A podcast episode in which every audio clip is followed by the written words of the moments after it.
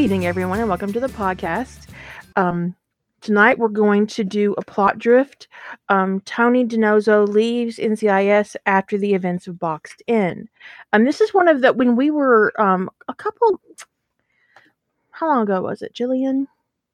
Um, when did we do that art? Hold on. Let's see. So, like in June, we um we're thinking about episode tags for uh, um, NCIS that aren't as heavily explored as Dead Air. And uh, we picked out a couple. We did like we boxed in, of course, which is one we're currently doing. We have a tag for Requiem. Um, and what's our other one? We have a well, we did. The other was the Big Easy, Tony and the Big Easy, and we have one for Tony gets a new career. Mhm. And we already did the one. Um, um, we did a two-parter with the little. No, we did one for we we we have one for Tony gets his own team, but I thought we had another box um that we had another episode tag that we'd already done Well, we did air dead air a while back, a long while a back. while back. I mean, like we're talking about t- ones that we haven't done a lot of, and Yeah, I don't. Uh, I think that was it for the epi- episode tags because we did that one that was a two-parter, but it wasn't an episode tag. oh, Tony dreams a little bigger. Yeah. That one with the cute unicorn. That was my favorite unicorn picture out of all the ones I found. but um, so boxed in. Um, basically the events of boxed in. Um, what for me, what stands out as far as like egregious parts of boxed in is that Tony and Ziva end up in a crate. She disobeys orders. Um, tries to shoot out the lock, injures him, lies about it, um, and it gets dismissed. I mean, it's it's never brought up again, and it's just like, it, in, a, in a lot of ways, it kind of mirrors um, Dead Air. That this really stupid thing happened in the middle of Dead Air, and they never addressed it. There were never any consequences, and it's just it's galling. And also, how could she open fire and not get a single hit? Isn't she supposed to be like an assassin from Mossad? I know. All the bullets in the bodies were from, were from Tony. You know, right after the episode aired, uh, this was literally like the episode aired, and, and it was like one of the first things anybody wrote was a tag for Boxed In, where um, this was on one of the archives. It doesn't exist anymore. I couldn't tell you who wrote it. I couldn't tell you what the story was called, but Gibbs and Tony were on to Ziva being um, basically a, a plant, I think for Hamas or something. And they were writing it out to get evidence. And so that whole that whole exercise, um, Tony and, and Gibbs sort of got together at the end of it and went down the, the checklist of all the things that she had screwed up over the course of that um, episode and how it all pointed to her complicit uh, how shepard was complicit in the whole thing and it was just tearing apart everything that had had gone wrong. Um, and i remember the author's note was something along the lines i think i caught all of the issues with this episode. That was how they prefaced it. I i think I think i, caught it. caught all the issues with this episode. And it was just ripping everything that they had done wrong with that and used it as evidence that ziva was a a spy Someone said that maybe she was just good at hand to hand. Okay, but that doesn't actually make sense if she's literally a part of Mossad. Mossad or elite. You don't get to be in Mossad if you can't fire your fucking weapon. Also, wasn't she supposed to be former military? Aren't they all required to have a year of military Yeah. service? there's compulsory military service. So, how the hell did she get from a year of compulsory military service, go through basic training, and not be able to fire a fucking 9 millimeter? I'm gonna be honest, I'm not sure if I could hit a moving target, but some of those dudes weren't moving. I'm a better shot than Ziva. Well, the thing is, i i- she's clearly not a bad shot though, because she managed to hit that guy in the foot at the end through a tiny crack in the. So She then what was a- that? Right. So she took aim. He, he's standing there, and the door is cracked open a couple of inches, the rear door of the container, and she manages to nail him in the foot. That's a precision shot. So So either she got lucky or she missed on purpose. And why would she miss on purpose? Well, one theory could be that, I mean, that she knew who they were.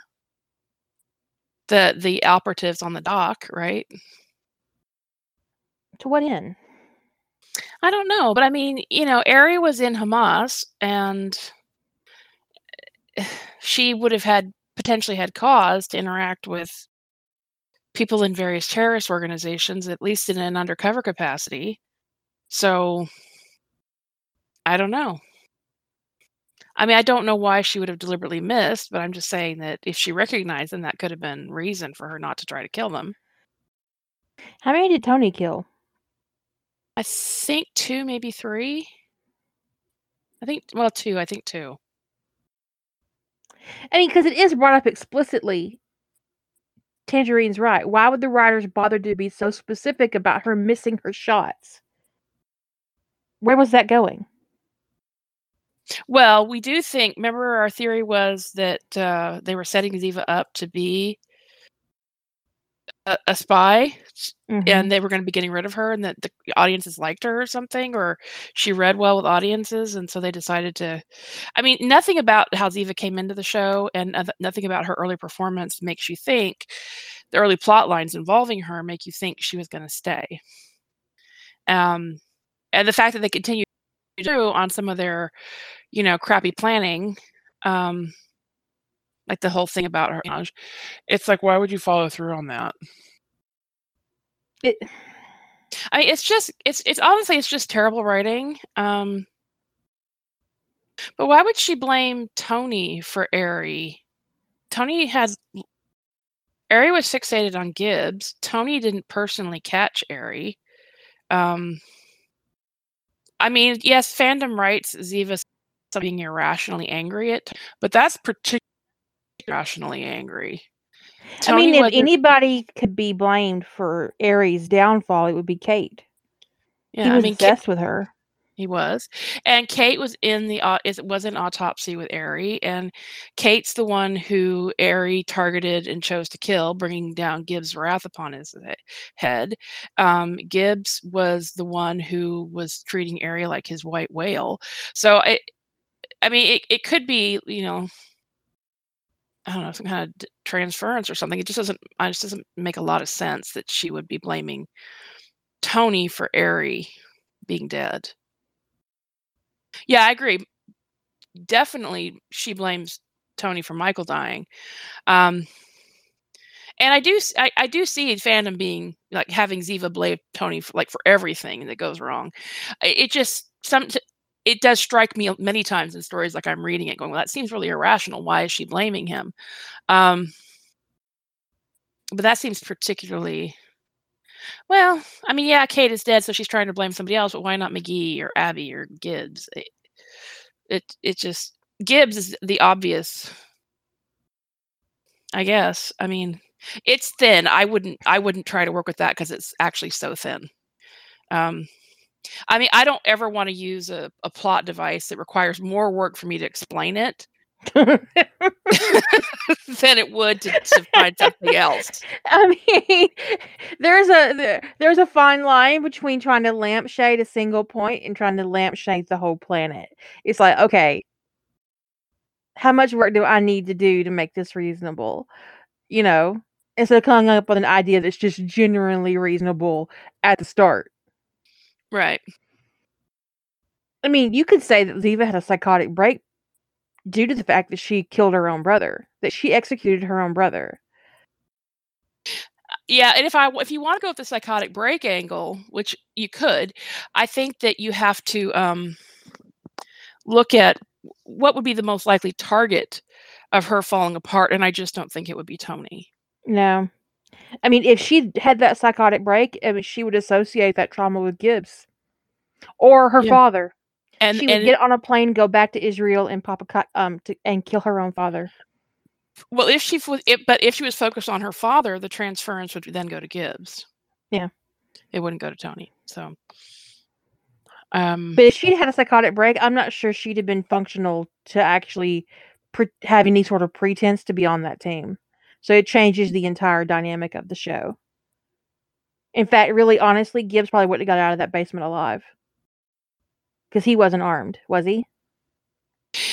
his gun was there, but it, his rifle, his sniper rifle was there, but he couldn't get to it in time to have done anything, which was why um, Ziva had to take the shot. Um, You gotta be a special sort to execute your own brother. I don't think she could even see Tony as a brother substitute because she disdained Tony from the beginning. And if she saw him as a brother substitute, she wouldn't have disdained him to the level that she did. Because I think she She revered her brother. disdained him because he was too close to Gibbs. He was too close to Gibbs, and that relationship interfered with the relationship she wanted to have with Gibbs. Ever how you want to look at it, whether you want to see that Gibbs saw Tony as um, a son or as um, because at, 'cause at that time their relationship was pretty solid. Um, it was after Ziva that things started to fall apart for the whole team. Um, Um, The best reason I think for Ziva to want to get rid of Tony that requires the least amount of like epic lampshading. Um, and it's not a very difficult dot to connect is that Tony objected to her being on the team and continued to object because Boxed In is fairly close to the beginning of season three. I want to say it's like in the first 10 episodes. Let me double check that.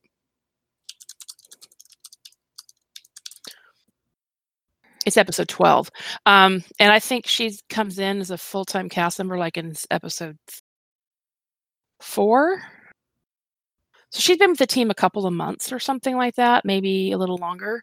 Um, so if Tony was continuing to have issue with her being on the team, if he was like, you know, refusing to let her handle evidence or let her check in evidence and not letting her, you know, drive NCIS vehicles and basically giving everybody a headache about her being on the team, she might see him as an obstacle that she needs to get out of. And her perceiving Tony as an obstacle, I, I, and wanting to get rid of him for that reason, I don't have an issue with. But I think any kind of transference about her family issues as it pertains to Tony, I think he's the least, like, least likely target. to me, it's like she came into the team, she saw these three men, and she divided her skills amongst them. She attached paternal affection to Gibbs, and he ate it up with a spoon because he always does. She intimidated the hell out of Tim, and she tried to seduce Tony. And it didn't work. Except I don't think she ever actually wanted to seduce him. I think she wanted to kind of put it, put, she wanted to tease. Yeah. She didn't, she wasn't actually prepared to sleep with him because I really do think she disdained him at the beginning by, by a lot. I don't know that she ever stopped. Which makes that whole kid thing really difficult for me to swallow. Yeah. But she was definitely trying to use her body as a method of distracting and controlling Tony, and it didn't work. Now, whether she actually physically wanted him or not, I can't say, but I would say that given an opportunity, she definitely would have climbed on top of that as a method of controlling him, whether she enjoyed it or not. I don't think she'd had a problem whatsoever fucking him if it got her what she wanted. Tangerine's denying the existence of canon. Don't we all? Right. But yeah, yeah, I don't think she had any emotional investment in Tony. I don't know if she ever did. Um, I think that there probably came a point where she absolutely hated his guts, um, and would still have tried to use sex to control him. Because I think she's a sociopath. Was it Bobby or Patrick?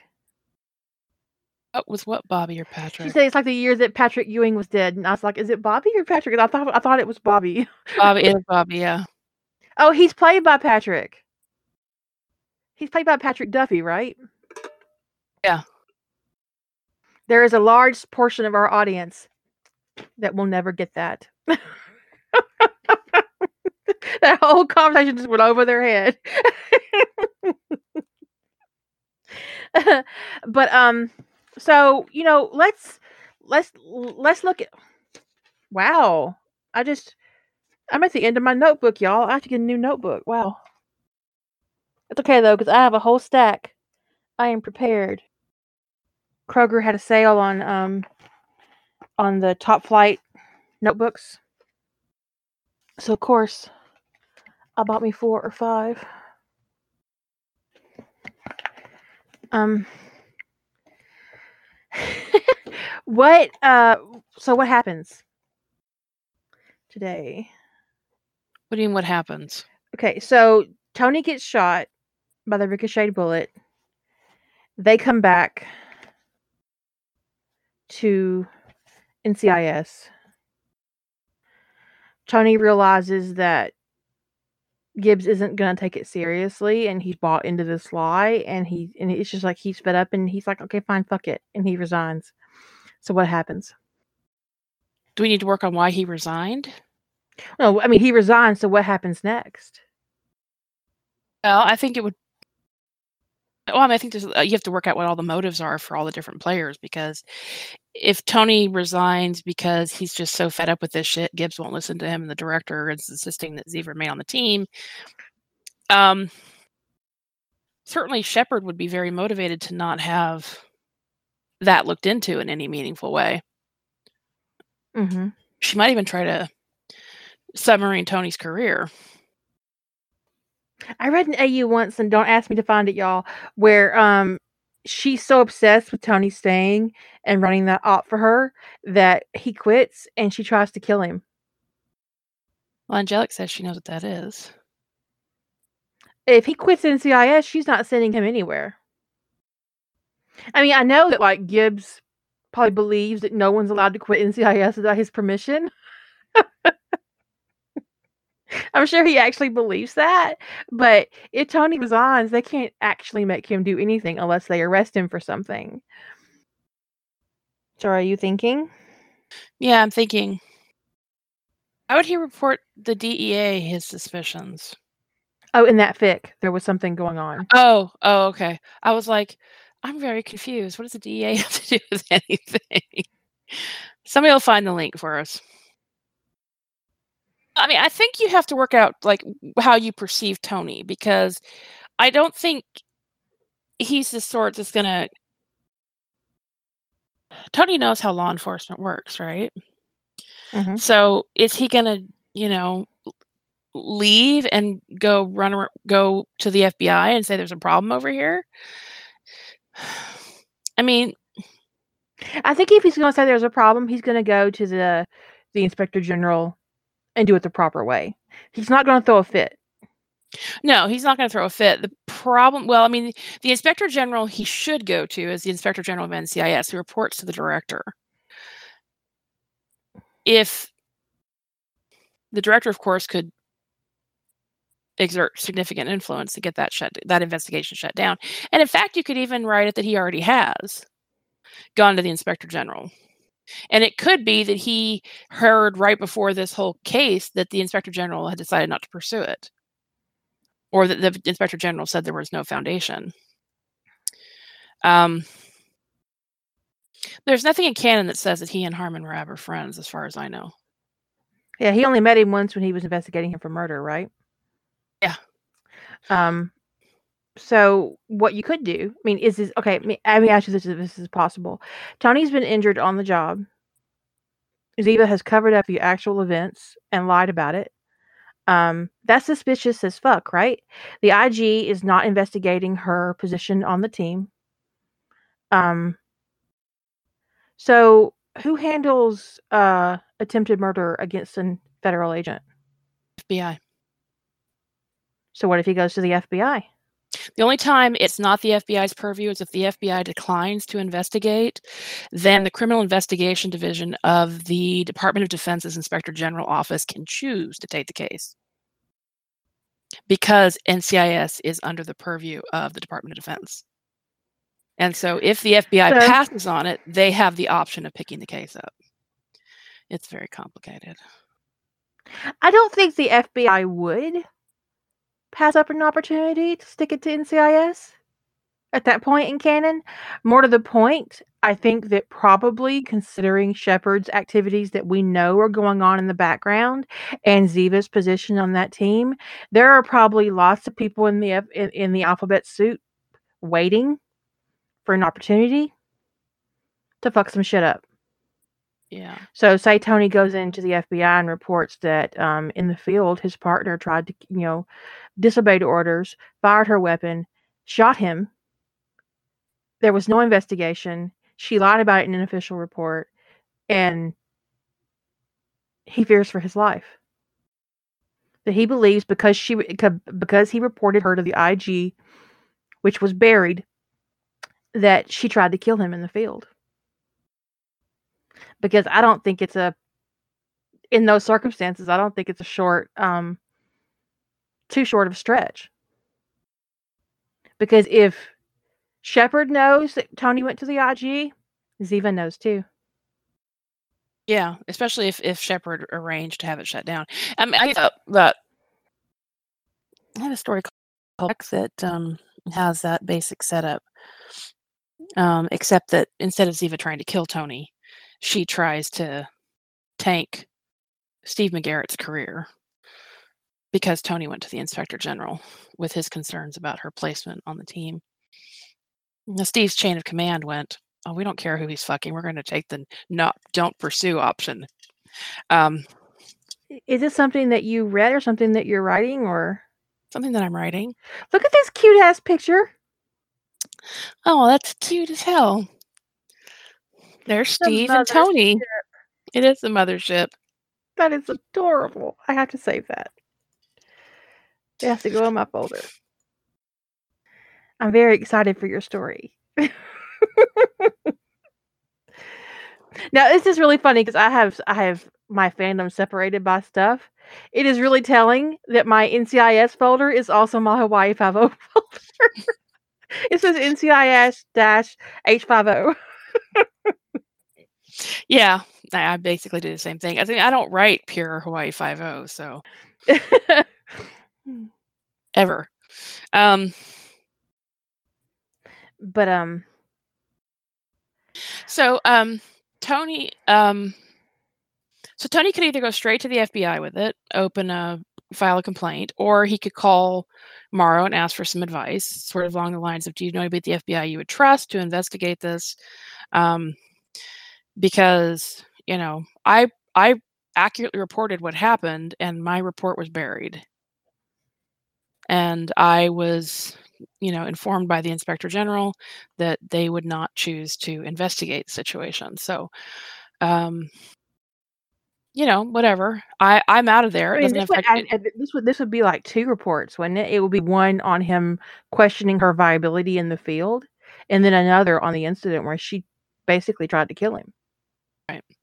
And so and and Tony, I mean, realistically, Tony has to consider. I mean, he's if he's gone, if he's left, he's out of there.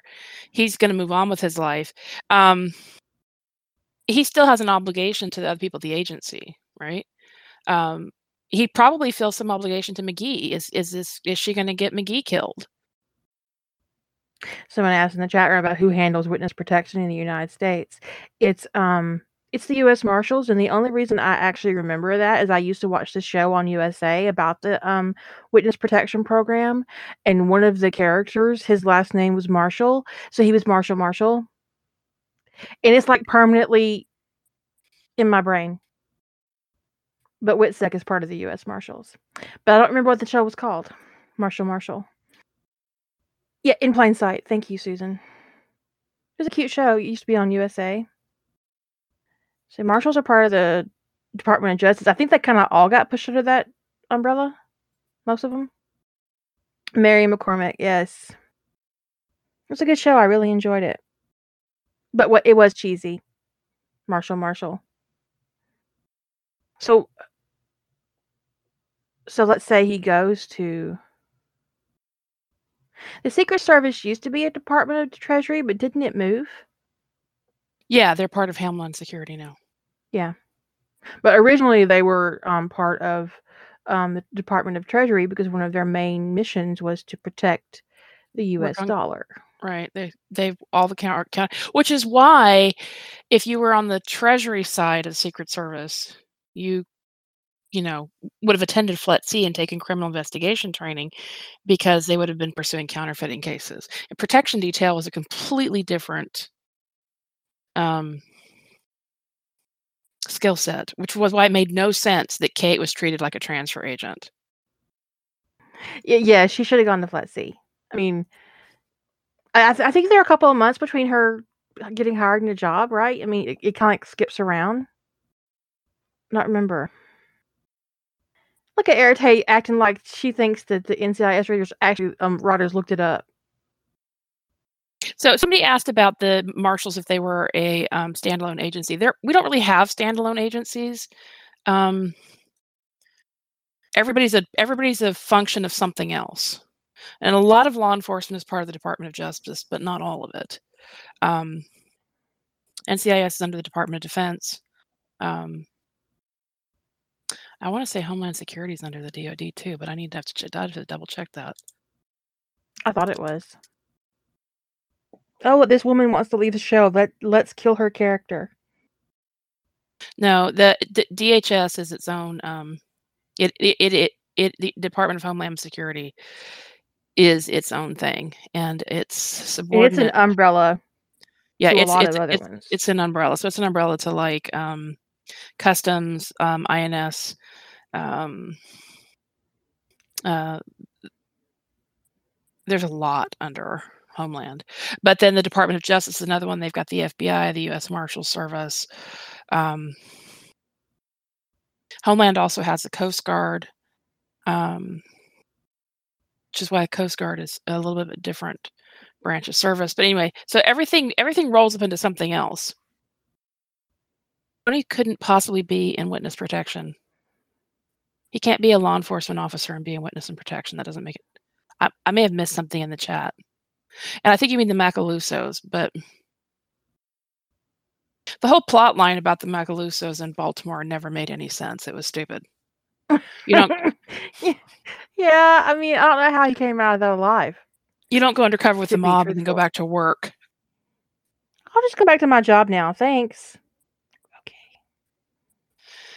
Well, uh, the odds of him running into the Macalusos while he's in witness protection very slim because the U.S. Marshals wouldn't put him anywhere near where a known Macaluso um, operative was working. They just wouldn't allow it. And if the, if so, if somebody from the Macalusos was anywhere near where Tony's position would be, they would move him. I mean, that's the way it works, right? And witness protection is actually very, very, very, very, very good at protecting the witnesses as long as they do exactly what they're told. If you go into witness protection and you do exactly what you're told, you live. Mm. But if you don't, you ain't gonna make it. But people in witness protection don't get glamorous federal agent jobs. They work at the laundromat and Dairy Queen. They have really low end disappear into society jobs. That's just the way it is. That's how they keep them anonymous. They don't have online profiles, they don't have online presences, they don't have Instagram or Twitter or Facebook. They live very small lives. Unless unless there's a f- program like Stargate that they can disappear them into. yeah. um Tony's gene, that's certainly a possibility. But um I, I mean, you could write a Tony and law and witness protection story. It's not something I would really be interested in because it's a very limited life. And he would, you know, I, I I'm a romance writer, and he would be lying to his romantic partner for the rest of his life. Um, and how do you explain the fact that you don't have a Facebook, that you won't allow anybody to take your picture? You can't be on Twitter, you don't have an Instagram. Oh no, I don't do that. Yeah, I mean, it's just it's it's a it's a it's a difficult kind of story to write and have and and you know keep it believable. Anyway, um, so let's say Tony leaves and he um uh, somehow through whatever path, whether it's Morrow puts him in touch with somebody or um 'cause I, I agree. I, I don't think the FBI would pass up the opportunity to get all up into NCIS's business. So I don't think it would have to go to DCIS. Um, and I, there would definitely be the two issues. Especially if the CIA is kind of prodding them, saying, "Hey, Shepard's a problem. She's been a problem. Look what happened with Ari. What's his sister doing in NCIS? She's a problem." And I think that like, okay, yeah, she's a problem. Here's this federal agent with all this experience, with a very good employment record, with an excellent reputation with local law enforcement, who's been shot in the line of duty, and Shepard covered it up. So they would get all up in that. Well, but you couldn't do that either because you can't just send him to the UK under his anything associated with anything real and have that work. That's he's not his witness protection. I mean, he could go to Europe to get away from. I'm not sure if we're talking about the Macaluso thing at this point, or if we're talking about Boxed In. Either way, um, he doesn't go to witness protection under his own name. Um, he doesn't get see when you go into witness protection, um, your family doesn't hear from you again unless they go in with you. Um, any relationships you have with friends are over. Any relationships you have online are done. All your profiles are deleted. Done. You're over. If I went into witness protection tomorrow, everything I have online would disappear. Everything. Both in my real name and in my various personas. It would all be gone. I would never be able to call my own mother again. Right. So you don't get to keep, you know, you don't get to cherry pick information or, or family connections that you get to keep. Like, you know, he can't just shed DiNozzo and go be a Paddington because his connection to the Paddingtons is known. Therefore, he can't just turn up in in, in Europe as, you know, there as a family member. It, it doesn't work that way. So anyway, um, in terms of Boxen, there's no reason for him. If, if he wouldn't go into witness protection related to anything in boxed in. Um, I think even if Mossad were after him for whatever reason, it it wouldn't be. I don't. I don't see it going full on witness protection. He might be in protective custody for a while, but that's a completely different thing. He could be in protective custody. I will I will avoid witnessing any mob like crimes. See no evil, hear no evil. Lady Holder did do a little short where um where um is it Tony ends up um at the SGC in, in Witsec. Yeah. But that's you know that's one thing you could do with fandom that you know isn't you know viable in reality is that Tony could end up in a Witsec position where he ends up on Atlantis with his own name and he's effectively protected unless somebody from the trust needs a favor from somebody in the mob and says, "Hey, um, I know where Tony DiNozzo is. I can arrange to have him killed for you." Oh, I mean, maybe Eli David. Um, my shit. Cl- I hate when my shit just stops working. You guys ever have that problem with Discord? It just won't click on anything. Yeah, I have to reload it when that happens. It's really annoying. So, like, what if, what if, um, Tony, uh, what if Tony does get recruited to the SGC after the events of Boxed In? He's done with the shit. He throws a a spy bomb at the FBI and says, "Hey, this is what's going on." And uh, and Tom says, "You know what, Tony? I think you maybe you need to, you know, chill somewhere." besides here for a little while and he sends tony to atlantis I mean, it's It- timing's timing's good. It's around the time of the second wave. Well if he has a good relationship with the secnav tony could still end up still see still be part of ncis but be hiding um and shepard wouldn't be able to find him Yeah.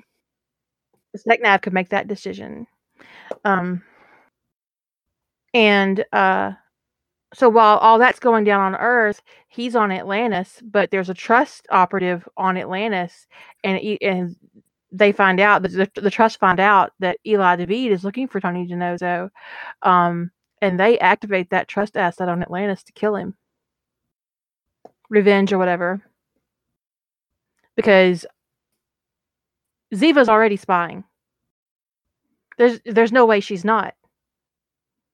If she was gathering information and sending it under Vance, that shit started under Shepard. So if Eli's asset, also his kid, but that's like third or fourth in his agenda, um, ends up at Gitmo for espionage, which is very likely during this time period. He And that's the put out a hit. Yeah, and that's a case where they could direct their ire at Tony because Tony's the one who wouldn't let it go. Um, I promise not to witness a thing, Tangerine. I promise. Sleep well. Um, I rarely leave my house, so I don't think I'll be in a position to end up in Witsec. Hmm. but um it's hardcore when you when when that happens. You lose everything. That's why a lot of people don't want to end up in the position where they will testify in court against somebody that powerful because they don't want to give up everything. So who tries so there's a trust operative on the city. Keller. Really? Kavanagh. I can't see Kavanagh trying to assassinate anybody. No, he's too much of a pussy. I see Keller being more likely than Kavanagh. At this point, Ford would be dead, or at least you know running around the Pegasus I like- Galaxy being a drug addict. I sort of like Biro. I don't know that I would. Um, I don't know that I would use her as an assassin for the trust. You know, there's actually a story where Keller is trust, and um, they figure it out. And when Atlantis escapes escapes Earth um, after the season finale, um, she doesn't find out to her fellow trust member agents show up on her doorstep and ask her what the fuck because she wasn't kept in the loop.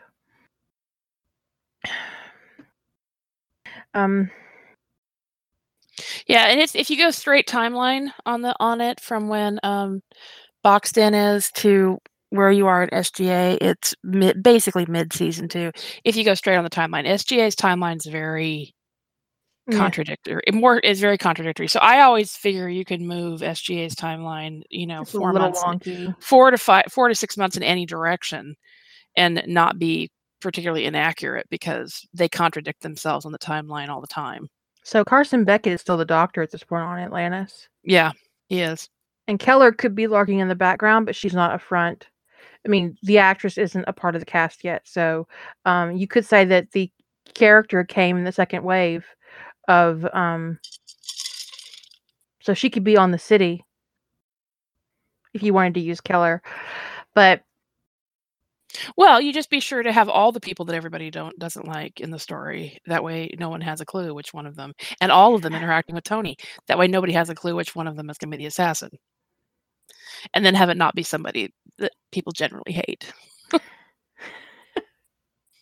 I mean, I think it's it's very uh, tempting to make her the the. But I do think that specifically, if she's out there as a trust, Lady Holder's right. She'd be out there as a honey trap for McKay. Yeah, but also, honestly, if she was cold cold blooded enough to kill somebody, with her knowledge, she's going to succeed. Right. So Tony's going to be better positioned to survive an encounter with somebody who's like a military assassin who's going to go for strength or bullets or something than somebody who could during the course of his routine medical dose him with something and he's just mysteriously dead. Unless Atlantis unless she that's know. unless, that, unless that's her exact plan is she's going to dose him with something she's going to poison him and Atlantis stops her. Uh, you know, Chuck. You know, Canadians have a lot of pent up rage. I kind of feel like Canadians are like the that they're that the Canadian geese is just like a red flag for the rest of us, um, and that Canadians have that burning, seething fury and deep inside them, Have you ever and been to that's why Canada? they. ap- Huh? Yeah, I have. I, I don't know where you got this impression from. I've got Canadian relatives. I do too. I I've never detected any deep wells of anger. Maybe it's because they they push all their fury into those Canadian geese. They have some kind of witchcraft ritual. It could be. It's something that they do in the snow every year when they're stuck inside for six months. I'm just saying that you know Chuck could be a seething hot mess of fury. You don't know what he's been through sitting there at that console for five years. You don't know. I promise, I promise, I would never um use Chuck as a villain ever. I wouldn't do it. I just wouldn't do it. I, actually, you know, honestly, if um I was going to do it and I didn't um want to be too obvious, I wouldn't pick Keller um or Beckett. And of course, you know, Chuck. I I actually like Chuck, so I wouldn't make him the bad guy. Um one of the nurses could be a, a nurse, mili- maybe even a military nurse, so that it's not something completely, you know. Parrish, go to the corner. but like, what if it's um? oh Ellie, you're not even out of the corner. Uh, we're gonna have to make a new corny for corner for you. Bates is not on the city after season one. Um, he goes back to Earth and um, ends up working for um, the IW oh A IWA I, I, IOA. I you know I I would never use Bates personally, and I'll just tell you why. It's not not that you can't do you. You do what you want, but I wouldn't because I feel like he got a, a bad rap from fandom for doing his job. Right. Um, it was his job as head of security for the city to be suspicious of everyone. And it was like because of the way he was about Taylor, which it was more people should have been the way he was about her, honestly. Um, he got a really he get he gets like treated like shit in a lot of stories because he was doing what he was supposed to do. So I, I I wouldn't make him the bad guy just because I feel like just it's just my thing. I feel like fandom is just shit on him a lot for actually doing his job. I made him see most of the time he's a good guy. Maybe he's got to stick up his ass. Like in Atlantean Legacy, he has he has to stick up his ass a little bit. Um, but he the only only story where I've ever written him is just a complete asshole was uh, what might have been, and that was because um, I drew names out of a hat. Well, I had four different names to pick for that, and Bates is the one that got picked. It wasn't anything it's like, like the same thing with Sam Carter and Ties That Bind. I needed somebody to fill that role, and she was the one that filled it. well, but it, it, might have been a, such a complete AU that mm-hmm. it's it's not like he would have been in that position doing his job on right. Dark's giving us an angry rainbow catacorn. I don't know what we did. I don't either. Someone said Stackhouse. well, he is very military bound, which is why he would not assassinate their agent Civilian. afloat.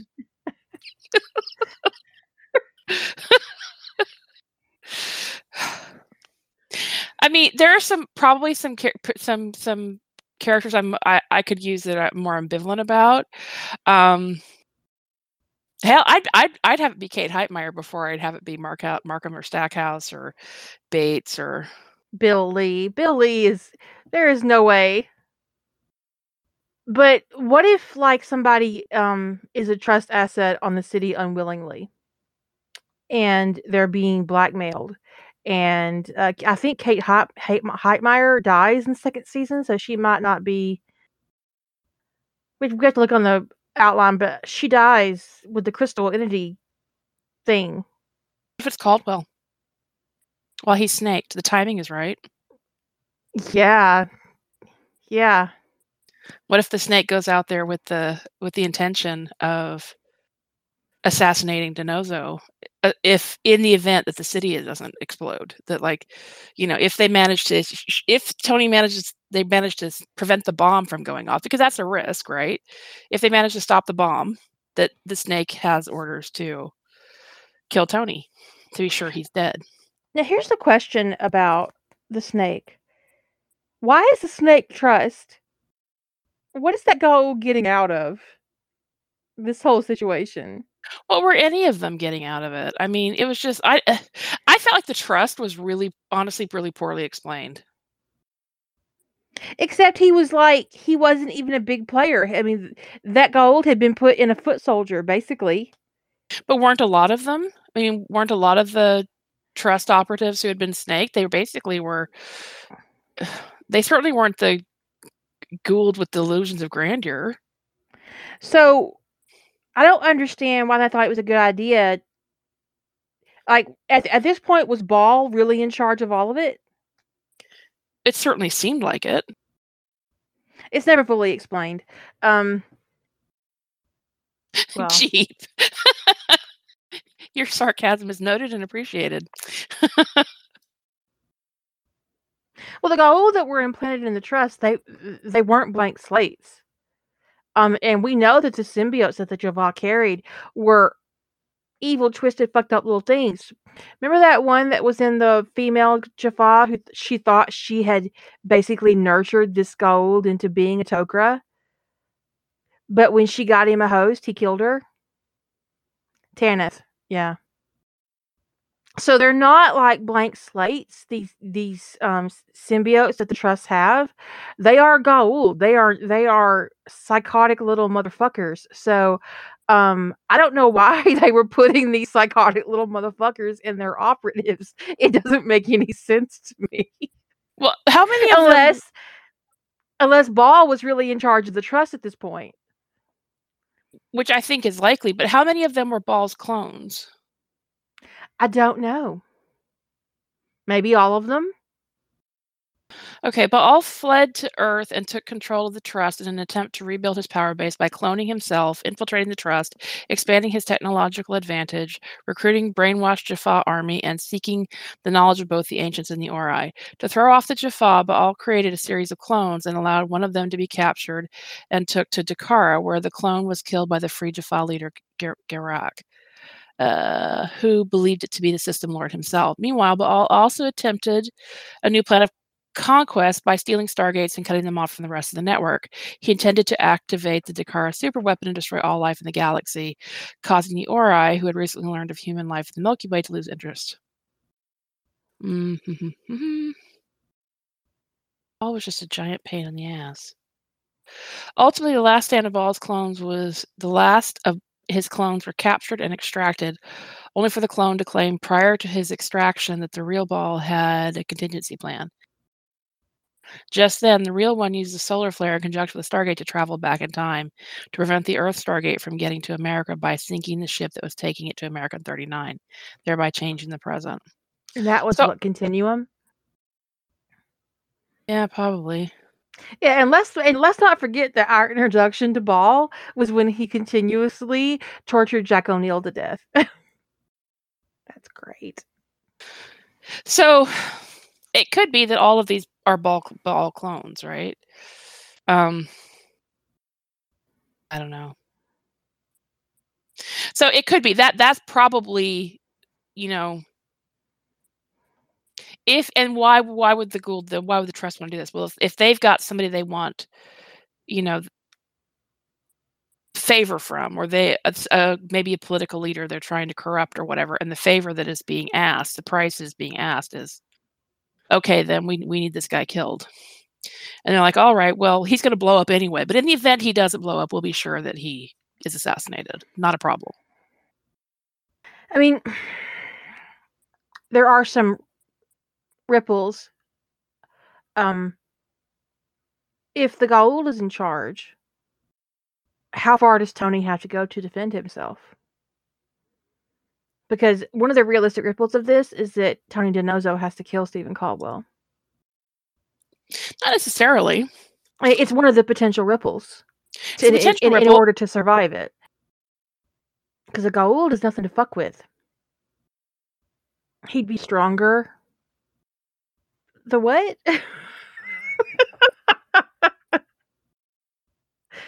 what is she talking about? That's her darkened beam. I mean, well, I know what a turducken. turducken beam. I know what a turducken is, but I don't know what a turducken beam is.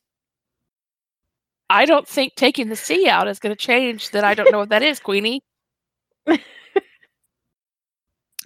I low key ship Tony Caldwell too, but not while he's got a snake in his head.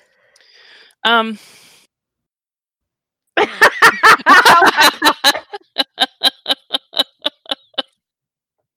Oh, You bitches are in a strange. You bitches are a strange mood tonight. I don't even know what to do with you. So what Um, was said is that the snake is this, that Caldwell's the turducken. because he's infested with a Goa'uld. Yeah. That's oh, Although y'all need to me- get in the corner. Although you need a third Every one of you. presence for it to be a proper turducken analogy. I mean, like, because our turducken is a It is turkey and a duck and a chicken. and a chicken. So is it like a chicken and a turkey, a turkey and a duck? No, it's a chicken and a duck and a turkey. Turducken. Okay. Chicken Okay. inside the duck, duck inside the turkey. that is the most bizarre threesome I've ever heard of.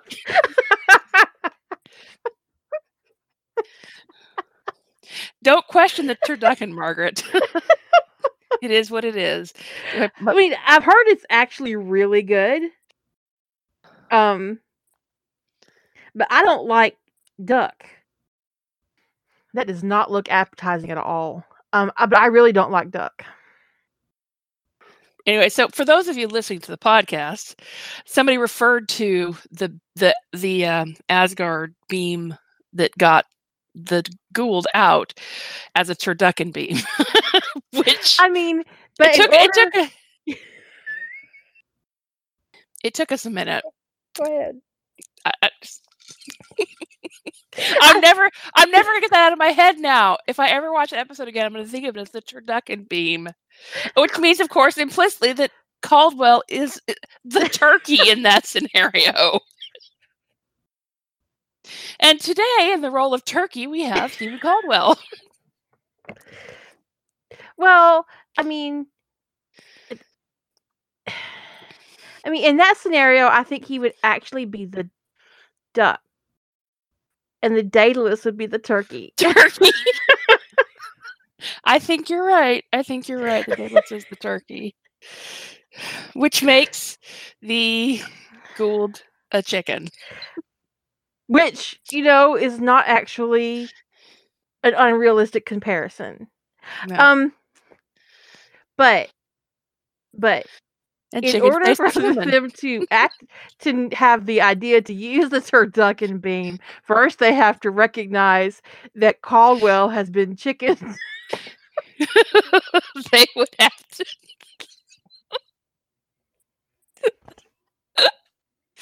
I can't laugh like this. I need to pee.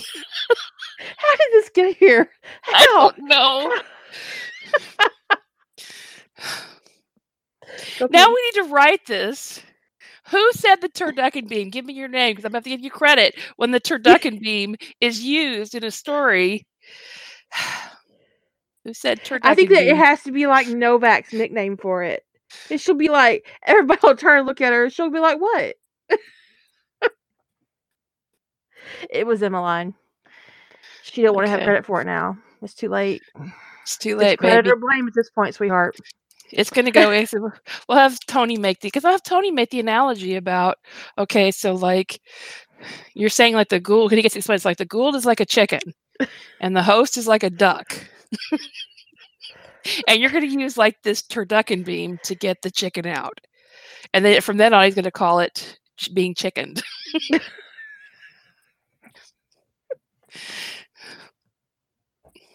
oh, oh, I see. Okay.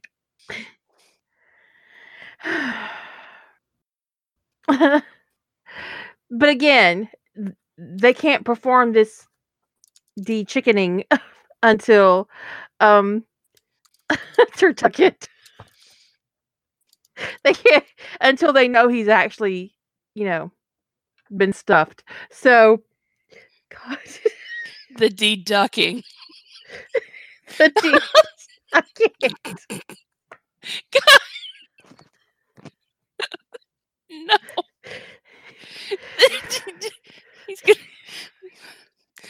Somebody says, "How do we unstuff this?"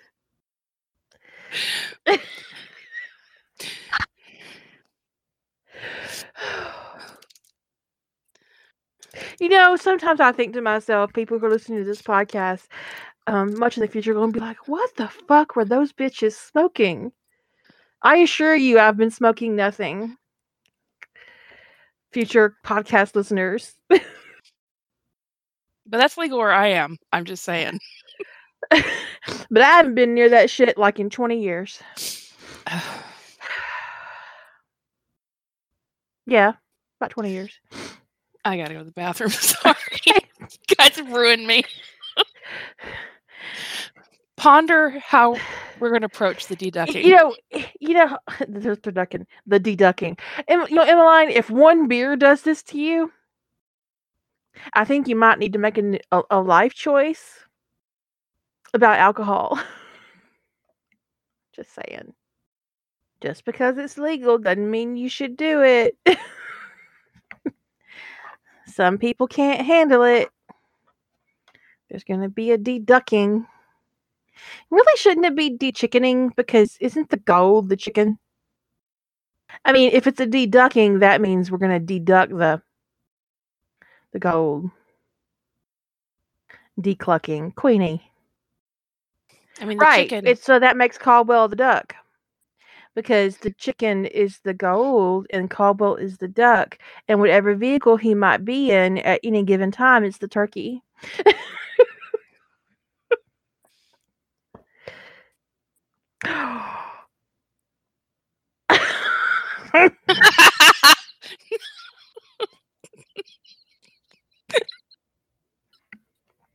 Somebody had It- to it- go. in had some cases, there. yes, Atlantis would be the temporary turkey. Or, or Daedalus, you know, if he's on the Daedalus. So for those of you who aren't reading the chat, it somebody said when when Kira said whatever Caldwell happens to be in is the turkey, someone immediately said Tony. Which, You know, somebody who was going to go there. Somebody was going to go there. Tony cannot. I will say Tony cannot get fucked by Caldwell while he's been chickened. It's just not cool. But also I think that if um honestly, honestly, if Caldwell physically attacks Tony, um that that takes I mean, even if he's chickened, um it, it it really takes any romantic relationship off the table. Because once somebody's been physically violent with you, no matter the circumstances, no matter their their um culpability, it would be really difficult to trust them in an intimate way. Yeah.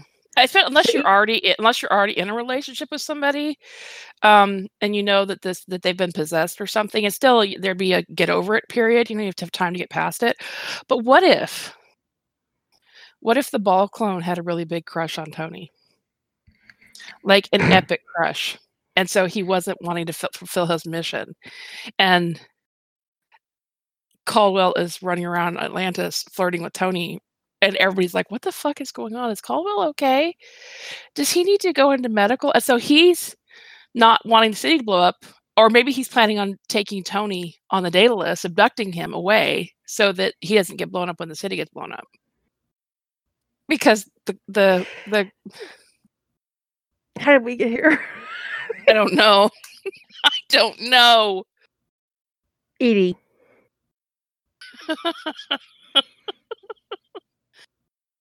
Well, it wouldn't be. I don't think it'd be a matter of anybody knowing whether or not Caldwell is straight or not. It'd be an act, a, a, a, military officer openly pursuing a gay relationship. That would be Especially during the time of, of Don't Ask, Don't Tell. It would be like, what? like, whoa, what? Queenie. We already explicitly said that neither one of us would write him having sex with Tony while he was snaked. Ever. Um, in Ties That Bind, Caldwell is snaked during um the last episode, the North Star. Um, but the snake is dormant. The snake doesn't take over until Caldwell is installed on Atlantis. So you could write it where the snake is kind of because you know in you've seen it in um, SG one where the Tok'ra and the snake share a body. So you could have the snake dormant in Caldwell until um and just kind of like acting without t- with um without Caldwell's awareness.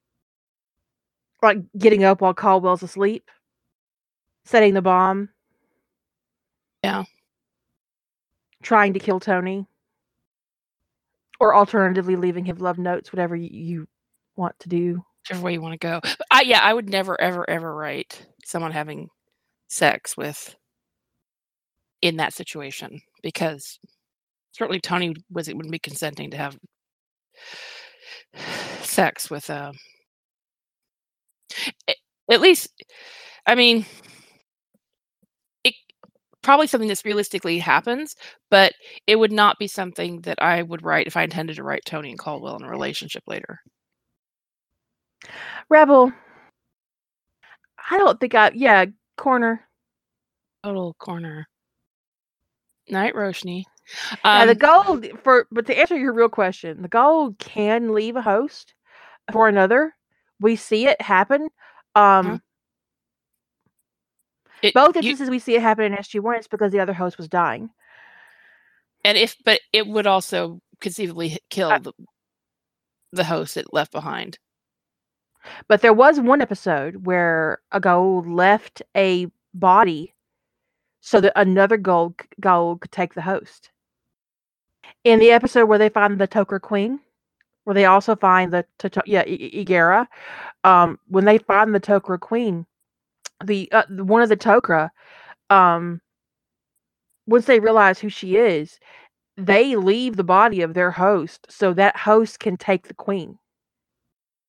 So it, it isn't necessarily a sentence for the host for the host to leave for the Goa'uld to leave.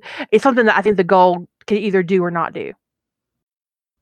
And more often than not, when it's a Goa'uld, they choose to kill their host. I think the Tok'ra Queen does eventually die after she goes back to her people. Yeah. Dark says the snake sees Tony, he can't control himself, and leaves Caldwell to try to take him. Ronan shoots it. Caldwell gets some therapy, returns, and says thank you to Tony for being so pretty. He's snake nip. I think in this case it would be chicken nip. Chicken nip. Thank you, by blowjob. Ronan did do the killing in that scenario, so why isn't he getting laid? This is a question. You know. well, Um, by the time Caldwell gets back from his therapy, Ronan might have gotten laid a lot. true. True. It makes you corny, Dark. Definitely, it makes you corny.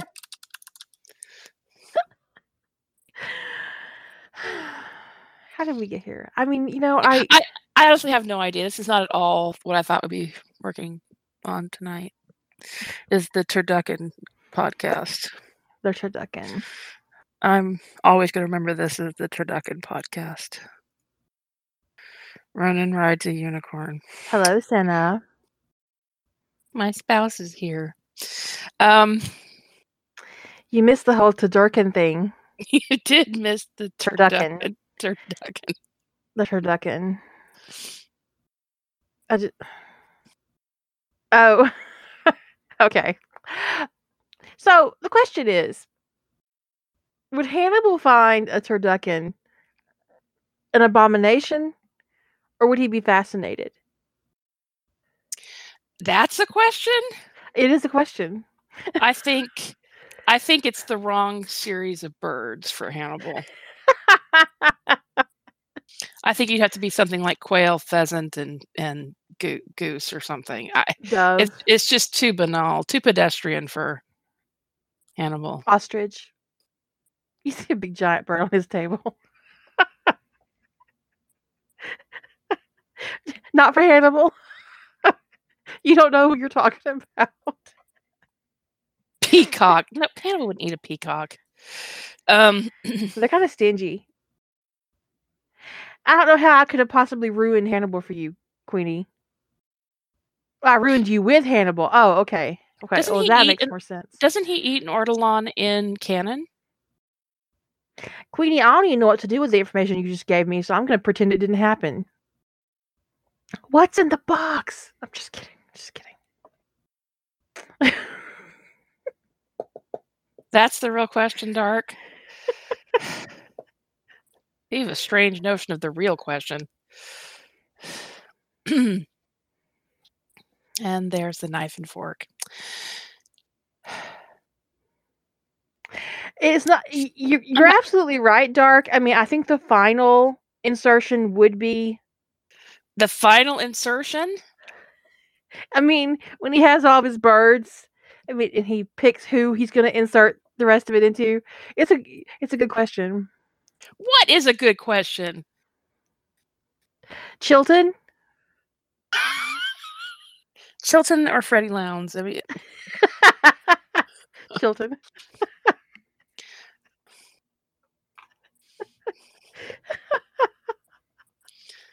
well, if he finds the whole, if Hannibal finds the whole notion of, you know, incremental bird stuffing to be an abomination, he might choose to stuff the bird abomination into who he considers to be a psychiatric abomination, which would be Chilton. It's poetic. There's some. Yeah, it is poetic. Look, Hannibal takes his groceries seriously. Let's send the whole fucking chat room to the corner. I already sent the whole fucking chat room to the corner. Okay. Well, clearly it didn't work. I know, I know, but you know what? Really, in the end, it's it's Emmy's fault. It, the turducken beam. That's where we lost it. Uh, yes. I, yeah, I think so. I think we should just accept that this is going to be cracktastic and lean in. Okay, in that case, I need to go pee first. I'll be right back. Okay, I'll just be silent.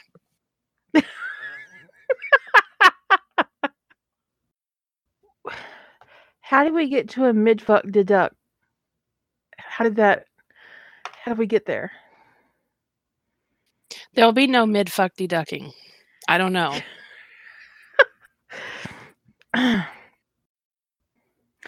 okay, but like, let's let's back up and try again. let's let's let's get away from the turducken, the du- turducken, and um, take take. Let's just start. We're gonna go back to boxed in. Let's just go. So Tony leaves. Um, now, like in fandom, there are a couple of places that he goes when he leaves. Um, sometimes, like he goes off and he becomes a writer, or he goes to Homeland Security, or he joins the FBI, or um, if it's you know at this point it wouldn't be um, Steve McGarrett is still in hostage. I mean, in um, fugitive recovery for the for for the Navy, so Hawaii really isn't on the table unless he goes without McGarrett. I mean, it would just be him. Um, and maybe he meets McGarrett somewhere along the way. Now, in this particular po- in this particular um, drift, um, what's it called again? What did I call it? What you call what? What is this podcast called? I think it's Tony leaves Tony after boxed in. after boxed in. So that doesn't actually he doesn't He doesn't have to leave the agency, although we kind of went there. He could just leave the team. right. My I I I hit something stupid. and it just kind of knocked me off. so he could just leave the team. He could take a leave of absence um, while it all gets sorted out, which actually he probably would have to. Um, you know, one of the misnom one of the things that happens in fandom that I think is actually kind of ridiculous is the use of Brad Pitt. Um, he's an infectious disease specialist. After Tony stopped having the plague, he, he wouldn't be Tony's doctor. I mean, he could do follow ups with Tony periodically to check the progression of him, and because I'm sure T- Brad wrote up Tony's case for medical journals, but his following Tony would be purely from a academic perspective. It would not Right. be. Um, So if he's having problems with his lungs, it wouldn't be Brad he sees. He'd be seeing People- um people- pulmonary. Yeah, he, he'd have a Pulmonologist? He'd have a pulmonologist. I do see people write Brad as a pulmonologist, but it doesn't make any sense that Brad would be his doctor in that in SWAK if he were a pulmonologist because they didn't know what was wrong with Tony. In Yeah, fact, the reason that he was brought in is because he was an infectious disease. Infectious disease specialist because they didn't know what Tony had been exposed to. So, um, And he probably wasn't the only one they brought in. They probably brought in somebody who dealt with biological weapons, um, someone who, I mean, so there's probably a lot of people on the team that were studying DiNozzo, but and, and the contagion before they figured out what he had, and then Brad would have been the the lead on the case because it was his wheelhouse. now he and Tony could be friends, and he could follow up with Tony periodically, just or. And you could you could do something there, but to write Brad as being a pulmonologist and being the person primarily responsible for Tony's aftercare just doesn't make any kind of sense. And also that whole thing about him throwing a fit, I you know I find the way a lot of NCIS writers approach characters um, in NCIS appalling. It's like not a single damn one of them has an ounce of emotional um, maturity. You don't actually get to be an adult and do your job every day and throw fits at work. I'm talking to all y'all who've made Tony throw his stapler in the bullpen. All y'all. You don't throw a stapler in a bullpen and have a job. Certainly not one where you carry a gun. I mean, right. Don't ever bring a stapler to a gunfight. Yeah, I mean, there was that one time at work that I had like a really difficult person on the phone, and I put them on hold, and I let, and I got up from my desk, and I picked up my change purse. I needed to go to the damn Coke machine, and I got me two cans of Coke, and I was like, nope. And so I went into um, the main office and said, I need like a quiet space for like five minutes. And so the secretary put me in the small private conference room, and I sat there in silence and drank two Diet Cokes and counted to like 3,000. I don't know. but I The did mo- not have a fit at work. And then I went back and picked that phone back up and said, okay, so I've been doing some research. Yeah. I mean, uh, you know how in NCIS when Gibbs wants to rattle a suspect, he'll slam his hand down on the de- on the table. And yeah. just I've done that once. I did that once at work. Um, that's the most I've ever acted out at the office was that. And the thing is, we had this engineer from Russia over, and he was just being such a dick. And there were senior managers in the room who weren't doing anything about his behavior. And he was just getting, he got to the point where he was being abusive verbally to one of the other people in the room. And it was my meeting. And I just hit the wall with him and I slammed my hand down on the table and I went, Hey! And everybody got stopped and froze and stared. I said, You better dial it down or you leave this conference room right now because we're not putting up with that in here. And everybody's it just kind of froze. Yeah, it worked. He, he got real quiet. He's like, Well, I just was expressing. I said, No, you were being abusive. We you totally crossed the line and we need to get this meeting back on track and we're not going to have any of that anymore. But there was a whole I mean, I, I my hand hurt for the rest of the day. I hit it that table so hard. I smacked the hell that table and yelled. And later I talked to my bosses in the meeting, and he's. I said, I know I shouldn't have done that. He said, No, probably not. But I was sitting there trying to think of how to get him to shut up, and you handled it. so I can't say I want you doing all the time, but that was a pretty extreme situation. I did not. I did not bruise my hand, but I mean, in general, that's just not the way you behave at work. And you know, while you can write characters um losing their shit, um you don't it's it's disingenuous and inappropriate to write it as a positive thing. Um and to write it as a part of your characterization for your for your main character as something that they should be proud of doing. Yeah, and you have to be very careful with somebody who's in law enforcement who has to do psychological qualifications to carry a gun. You have to be very careful if they're going to lose it, how you have them lose it. Because if they show they can't control their temper or if they show they're an emotional basket case, it could affect their ability to qualify to be in the field. So you may be sabotaging your character, realistically sabotaging your character's career by having them have an epic meltdown. You know, in in a, in a place where it's inappropriate. Like if he, you know, Tony and Gibbs got into a screaming match behind closed doors. Okay, at work. Okay, I mean, he could totally lose it with Gibbs and have that happen. But for him, you know, for for him just to lose his mind, um, yeah, the axe dance and the axe of the table was canon. Yeah, that was really bullshit. Anyway, um, I didn't watch that. I mean, I stopped watching NCIS. But you know, what happened? They were trying to get this kid to confess to something, and they were using this axe as a yeah, the suspect was 17, and they were using this axe as a uh, intimidation tactic. I think it had been the murder weapon or something, right?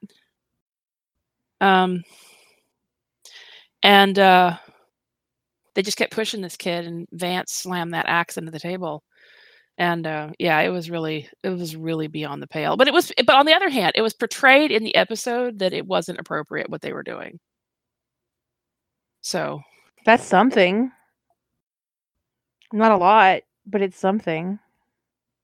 It was not inappropriate. It was not appropriate. Was not appropriate. the The episode, like I, as I recall, I have I only saw this episode once because I thought it was really irritating. Yeah, Vance did know the the victim, and he was getting Gibbs to push this kid in interrogation, and um, this kid actually, as if I remember correctly, Dark, the kid didn't do it. Right, the seventeen year old, he he wasn't involved and Vance used the axe to try to intimidate a confession out of him. Wow. Wow. It was one of those episodes where I was like horrified at at how awful the episode was. That uh, it's one I never had rewatched. Anyway, um, did Ziva actually kill that dude in the elevator? I didn't yeah. think she actually killed him. Well, her actions led to his death. It was some kind of um if she hadn't smacked him in the throat, he wouldn't have died. Ah. Wow. And she got away with it. Yeah. I mean, that's at the very least involuntary manslaughter. Right? Uh-huh. Wow. I'm really glad I stopped watching the show. That was pretty early on. The guy she smacked in the throat, that was that was it. Can you look up what episode that was? It was it was in season three, I'm pretty sure. Yeah, I mean, Dark remembered that better than I did. She said that um, it, the, the, aneurysm was considered a pre-existing condition, and it would have gone eventually anyway. So that yes, you know, they they they kind of covered it all up and let her get away with it because he would have died eventually anyway. Um, wow. 322. So that's 10 episodes after Boxed In. I mean, like we all die eventually, but yeah, that's the episode, Ellie. It, it is the one where Shepard was kidnapped by the guy's brother. Well, the thing is, um, SJ, I think if Tony took a stand after Box In, that the thing is, the minute you start pulling the threads of what's going on at NCIS, you lose the directors out. There's no way anybody who goes in and actually starts investigating that situation doesn't result in Jenny losing the directorship. And potentially As she should. And it should could potentially even have blowback on the Secretary of the Navy because he the secretary unlike other um, law enforcement like the where the the directors of other agencies sorry i couldn't come up with the word director some some of them are appointed by the president. The director of NCIS is appointed by the Secretary of the Navy. So it's his sole decision. So it could have it could have blowback on him as well. Um, although they might make a deal with him to protect him from consequences if he doesn't do anything to obstruct their investigation. Because that's how those things work. So, I mean, if you go that route as opposed to Tony, like, you know, and the thing is, if if it looked like Mossad was going to be an issue, like they might come after Tony, Tony could wind up in protective custody for a while while they sorted everything out. Um, but I think once the FBI starts looking into it and they start seeing some things that are inappropriate, honestly, you'd probably lose Gibbs too. Because um, if they start pulling the thread they're going to find that Gibbs lied in his report about the issue with Ari. He took the blame for killing Ari when it was Ziva. So, So, what you could do is so Tony reports up the chain. It gets ignored. It gets ignored. He goes to the FBI or he goes to Morrow, and Morrow has him seconded. Oh, say it for me. Seconded. seconded. Yes, to Homeland. Um, gives him an assignment wherever he would like him to go. Get him out of the way. Um, takes everything down. I think Morrow would take it as a deep personal insult that um, Shepard is doing what she's doing with with his agency. So in this scene that Dark copied, uh, it, looks like Gibbs recognized immediately that Ziva was responsible for that guy's death. I don't think that. I mean, I think that it would be best if he's not um, placed like if the director of the NCI, NCIS is going to get fucked up, you wouldn't want to leave Tony like in any position where he where Shepard could have theoretic um, um theoretical access to him. Right. And the thing is, she's not, she's, if Tony with, Mhm. based on the premise that Tony has been complaining all along and that she's been quashing it, she's not going to suddenly get cooperative with it being investigated after the whole boxed in incident. She's going to continue to try to obstruct and probably try to blackball Tony if he tries to push it, which is why, you know, if he's she's gotten the IG to back down, at least the there's so many inspector generals, the inspector general for NCIS to back down. Um, Tony's not going to have a lot of choices. He's going to have to just outright quitting means that he's going to get blackballed. She's going to make sure try to ruin his his um And Tony's not dumb. I think that if you play him a little savvy and he just kind of just backs off and then does a um you can maybe do a unilateral unilateral transfer into Homeland Security under Morrow with his mandate to be to take down Jenny Shepard because she's up to something. And she isn't the only one. I mean, she's lining pockets left and right to keep all this under wraps, right?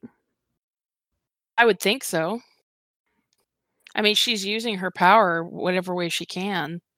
Um uh SecNav is probably Philip Davenport. I don't think we see Davenport on screen though. So, I mean, Davenport, we lose Davenport at the end of season eight. Um, sure.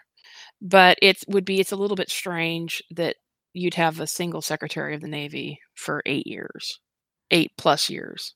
So it might not have been Davenport, but it's, it's, it's certainly common fanon than it is. I mean, if he's gonna hang tough and make Shepard pay, then he needs to play his cards right, and he and he needs to go to somebody he can trust. Um, and for me, based on canon at that point, I think that's Tom Morrow. Yeah, I agree. The thing is, I don't think he would be able to hang tough though, like at NCIS, No, especially not if which is why I think a transfer to Homeland Security would be in his best interest especially not if he thinks that she's trying to kill him. before she ruins his life. Because she might see it as him just retreating and her winning. And also, would she be willing to try to set to risk trying to murder um, another agent, an, an agent at another federal agency? Would she kick that hornet's nest? Um, I mean, if Morrow said he wanted Tony and he was going to have Tony, I think she would. It would be in her best interest to not fight it. But on the other on the other hand, she sometimes did make completely irrational decisions. Um, I mean, she didn't she didn't care at all about pissing off the CIA. But Morrow had a lot more power than she did. Well, the CIA had more power than she did in general. But they didn't use it. And that's like, what? No, they just tried to kill Tony for some reason. They tried to punish her by killing one of her agents. Yeah, basically. Which is why I would never write, ever, in in the fictional NCIS universe, the CIA of that universe is clearly a giant bag of dicks. So I would never have Tony go to the CIA. I mean, it's I think I think she was probably already sick. Yeah. Yeah, it's possible. It's possible she took the directorship already sick, and that you know she called in a lot of favors to get in the chair so that she would be able to. Um, It's her. now, it, the thing is, I've seen some fan theories that like people like Jenny wanted to keep Tony would tr- fight to keep Tony around because she needed him for her undercover op. I don't think Tony was not well positioned for her to use for that op. The only reason she wound up using him, I believe that was completely opportunistic, was because Gibbs wasn't around. Because she was going to have no luck getting one of Gibbs' people on an undercover operation, an unsanctioned undercover op with Gibbs there. Gibbs chafed at her. That was a opportunity. Yeah. So uh, she was she was an, uh, she was opportunistic about inviting Tony into that um into that because he was he met the profile that she needed and he was easy for her to manipulate. That would not have been the case. The easy to manipulate would not have been the case with Gibbs present. Um right, I agree with you. There would have been other options if Gibbs was present. So the idea that that far back that she would have been fighting to keep Tony so that he could go undercover for her doesn't really make a lot of sense because that's, you know, probably seven months or so before she started implementing her undercover operation. Except, what if she came into the directorship with the sole purpose? Like every step she made to get into that chair was so that she I mean so that she could avenge her father's oh, so-called I- murder. I believe it, but I just don't believe that the person she would be thinking of to be her patsy would be Tony. I think No, I kind of always thought it should have been like she should have tried to get Ziva in as a friend. Yeah, well, Ziva, Ziva would have Ziva would have done it on the face of it because Ziva probably knew about the op all along. Mhm. Um, but she probably has like um, honestly, she probably would have been better off trying to find like a TAD agent who she knew had reasonable undercover skills that wasn't attached to anything to work on a special project for her because she could have covered that whole thing up. Using Tony was just a, an opportunity. It was opportunistic. Um, because I don't believe she came into the chair expecting to. expe- I believe she expected to get her revenge. I believe she came in planning for that, but I don't believe she came in with the thought that she was going to use Tony DiNozzo to help her enact her revenge. the question becomes: Is when did she find out that the frog had a daughter? I'm sure she knew before she got there. She was bartering information with with Mossad. She had to know coming in. And Mossad, you could even argue, you could even say, it's even possible that while Ziva was out doing um, um, profiles on the team, that she probably did background and profiles on Jeanne Benoit. And the sole purpose of that entire un- undercover operation, um, that girl, and they knew it. She knew nothing about her father. There were plenty of ways that, that he could have gotten an introduction to the frog. That she could have gotten an asset to be introduced to the frog. Um, the whole purpose of that op was to make his daughter hurt the way she hurt. I actually think that it's likely that Shepard would have uh, would have killed Jeanne before I she before she killed Renee Benoit. Benoit, and I, Ziva might have been her primary and on that all, all plan to be the primary all along. Um, and then she went with a different tactic once once Tony was on the team. Because why not break her heart first, Right. then kill her? So Ziva could have done all of the prep because Jenny can't very well run around following um, Jeanne Benoit around, right? But if Mossad's given her information about this is who Renee Benoit's daughter is, is where she lives, and then Ziva um, is doing those profiles on the team, and there's a there's a significant time gap, not in terms of the episode, but in terms of the re- reality of when Ziva joined the team, is it was probably four months or so between um, Ari being killed and Ziva actually joining the team. And that's plenty of time for her to have done recon work for Jenny in exchange as part of the payment for her coming into NCIS. So bear in mind that even though the Kill Ari episodes aired in September, they would have re- they were realistically continuations of Twilight, which aired in in um, May. So all of that Kill Ari arc, including Jenny coming onto the team, would have all occurred in May, and then the summer, Ziva is not on the team. Ziva doesn't join the team until Silver Silver Silver War. Um, so there's three to four months. I mean, because the daughter there. serves no, no other purpose. Right. Because she didn't know a damn thing about her father's operation, so there was no information to get there. It wasn't about information, but what it could have been is it could be that Jenny, by watching the daughter closely, which is actually what wound up happening, by having somebody positioned close to the daughter where Jenny could keep an eye on her, she knew she would know when Renee Benoit was accessible and then as soon as because as soon as she knew when and where Renee Benoit would be, she killed him. And that's what she did, right? And she got that information because Renee Benoit came to see his daughter, which she knew because Tony was in place. So that could have always been the plan was to have somebody close to um, the daughter for in the event that Renee turned up.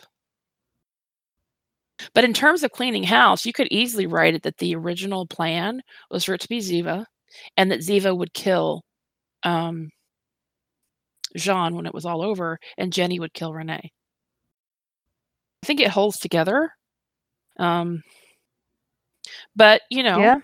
things things change. You know, it's moving parts. Things change, and Gibbs was gone, and um, she decided maybe that a boyfriend could be someone closer and more available than just a random friend. And so she decided to use Tony instead. But it is, I totally could see Ziva in that summer period have done all of the reconnaissance work on Jeanne for Jenny before she started working on Gibbs' team.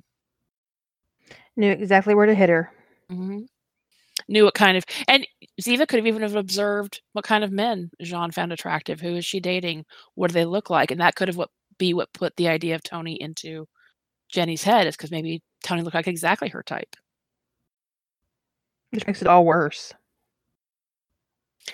I don't think she was a. I don't think she'd had a psychotic break. Um, I don't, not, and I don't know that I think her brain was compromised. I think she was obsessed with revenge, and she didn't care what the cost was. And I don't think you have to be a sociopath. I don't think that kind of obsessional hatred necessarily means psychopathy or sociopathy. No, she was very, very she, Jenny, Shepard was a highly emotional creature. Um, she was um, very passionate and um, jealous and determined. Um, and her anger and I mean, all of that is just it's too much to fit on the sociopathological scale. Um at times she was overwrought. Yeah, which could go back to her brain uh, disorder. Um, you know, what it was doing to her emotional control, but none of that speaks to sociopathology. She was also um she could also be very cold and very calculating. But she knew she was a she knew she had a she was on a countdown timer, right? She knew she didn't have a lot of time. And so I think that fueled the level of emotionalism she had and and made her um take crazy chances sometimes because she knew she didn't have forever. But she was just driven by hatred. That that that was it was just both hot and cold probably she just was hated Renee Benoit. And that's she was obsessed with with killing him and making him suffer. And she didn't really care who got hurt in the process. She was far too rational for it to be a psychosis. Even the day she was going to die, going out in her so called blaze of glory to protect Gibbs from her mistake. Um, she was very rational about it. That that that does not speak to psychosis. She was just a deeply flawed human being. Yeah. Just not, flawed. Yeah. And not everybody who commits an obsessional obsessional crime is psychotic. You don't have to be crazy to kill somebody. But it helps. It helps, yeah. I mean, yes, you could assign either one of these um, psychological conditions to her and tailor your characterization to make it fit. But in canon, neither one of them fit. She's just an asshole. An irrational, deeply flawed, obsessional, obsessively just just a- an asshole um, who could not accept that her father killed himself.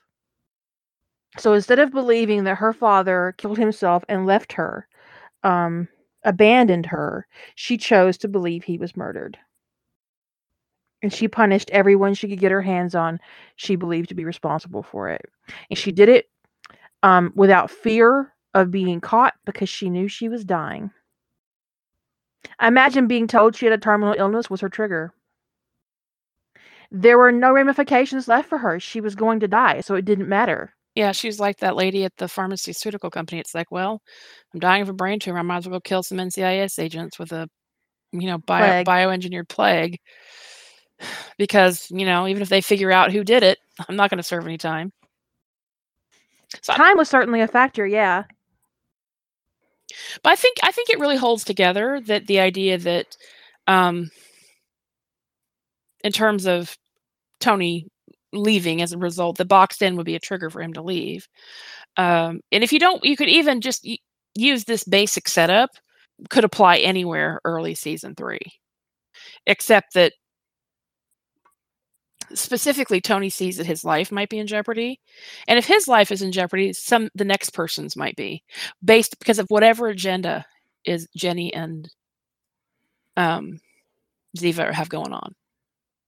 So if he's getting the hell out of Dodge, he's I, mean, I think he would still pursue it to try to protect other people, but it could also argue that he would probably give get put a bug in Gibbs' ear and go, look, I don't know what's going on. I don't know what's going on with you and with these two women. I don't know what your deal is, but something's not right here. And I'm giving you a heads up before somebody else gets hurt. And then depending upon how you feel about Gibbs, you could, you know, swing that. I do think Ducky did know about her condition eventually, but I don't think we see that until season five. Does anybody remember spe- more specifically than that? I feel like they had a conversation and and- and he told her that he agreed with the diagnosis.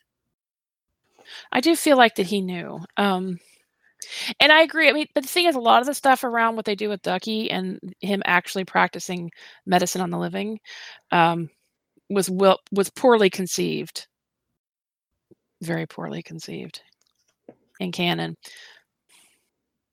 They didn't bother to try to lampshade anything. That sounds right, Queenie. Yeah. No. No. It's just more like fuck you, believe it or not. We don't care. We've already got your advertising dollar. Yeah. our show is the number one show in America. we don't care if you believe our shit or not. So you could now. So let's. So depending upon how you perceive Gibbs, if you perceive Gibbs still positively, which usually up until the end of season three, I can kind of deal with Gibbs. Um, but let's say you don't perceive him well. You could have Tony put a bug in Gibbs' ear and say, "Some, I'm, I'm doing the best I can to protect people, and the only way I can do it is to, is to, to go, to leave. You know, I, I can't. I'm being targeted here, but I'm going to do my best to protect the other agents by pursuing this outside but you need to keep your keep your you know ear to the ground gibbs pay attention because you can't afford to be naive about what these two are up to and what if gibbs doesn't listen and he just keeps turning a blind eye to what they're doing and what if it gets mcgee killed throw that out I there think that Tony would take that really personally. he would take it really personally. I agree. There'd probably be some inappropriate guilt, but it wouldn't actually be Tony's responsibility. Um, it could be the death knell on him and Gibbs ever being able to have any contact again. As he could be like, I told you that they were going to get somebody killed. I told you. You always have to know best, don't you? now look what we've got here. It's it's really deeply ugly. But I think it's a really interesting ripple to explore um, regarding Ziva's incompetence in the field and Gibbs's um, willful blindness. It could even be something as simple as Tony keeps objecting about like Ziva driving NCIS vehicles. What if she gets McGee killed in a car accident? Because honestly, really, I mean, I know I made a minor point of it in De Novo, but there's no way in hell that she would have been ins- that she would have been insured to drive any NCIS vehicle ever. I wouldn't get in a car with her. Hell no. Regardless of her ability to be insured or not. Yeah, I think in law enforcement you can't really afford willful blindness. Um, I think it eventually it, it, it comes back to bite you. Mm-hmm. But Gibbs did choose. And someone, you know, someone pays a price. But Gibbs did choose that path. He did choose the willful blindness path later in canon. I, I didn't see that. I think you started seeing the the beginnings of that in his obsessional his obsession with Ari. But I mean, in most cases, the difference between willful blindness and enabling is that enabling is often it comes it, in that people make it easier for people to do the things that they're doing that they should not do. Where you know, turning a blind eye to what people do. But there, but but there is a point where they meet, where where you stop turning a blind eye, and start actively allowing fucked up things to happen and I think that we see Gibbs cross that line. Um, well, Aliyah, definitely by Aliyah, but probably the whole Judgment Day arc, honestly, because the Judgment Day arc, which is which led into Aliyah, which led into Michael Rivkin's death, was the backdoor pilot for. That was called right Judgment Day, or no, it was called Legend, not Judgment Day, Legend. Um, it was called Legend, but well, actually, back it up. Judgment Day might even be right because Jenny Shepard nearly got Gibbs' agent killed with her unsanctioned operation. Gibbs mm-hmm. knew, he knew that she had killed Renee Benoit. Gibbs used his marker with the CIA to get the CIA to take the blame for it. Or he offered a favor to Trent Kort or something. It was a favor. He offered kind of an unconditional favor to Trent Kort if the CIA would take the rap for Benoit's death to get Jenny off the hook.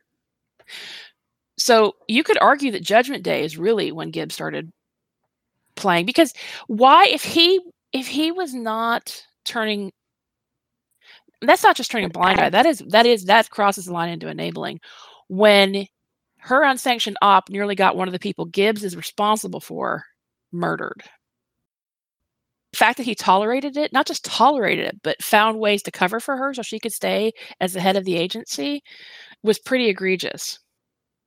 Yeah, he was mad at Tony yeah. and the whole team, and he tolerated the whole team basically hazing Tony on the whole issue for several episodes. Um, okay, so somebody asks is where do you go from there? Do you just have Tony leave and then he's happy at his new agency and new rewarding job and the story's over? No. I would I would uh probably write the cleanup at the agency to some degree, but it's coming from Tony's perspective and he's not involved.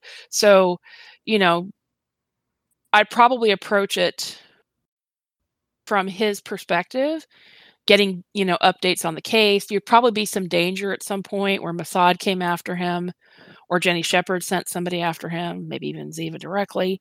Um, so you that's probably where I would pull that through um, and then have the you know the in the climax of the story you would have uh, jenny the case would get concluded jenny and ziva both be gone. Ziva may be dead depending upon how you feel about it. Jenny's out of the agency. And um and then the falling action your falling action chapter would be tony finally settling into his permanent team whatever that whatever his new job is. They're all saying dead. So everybody wants him dead. I mean, I I sent her to Gitmo once. I, I thought that was entertaining. I enjoyed that. I don't think she did, but I did, and that's all that counts. That is that is all that counts. I mean, that's all that I care about. So.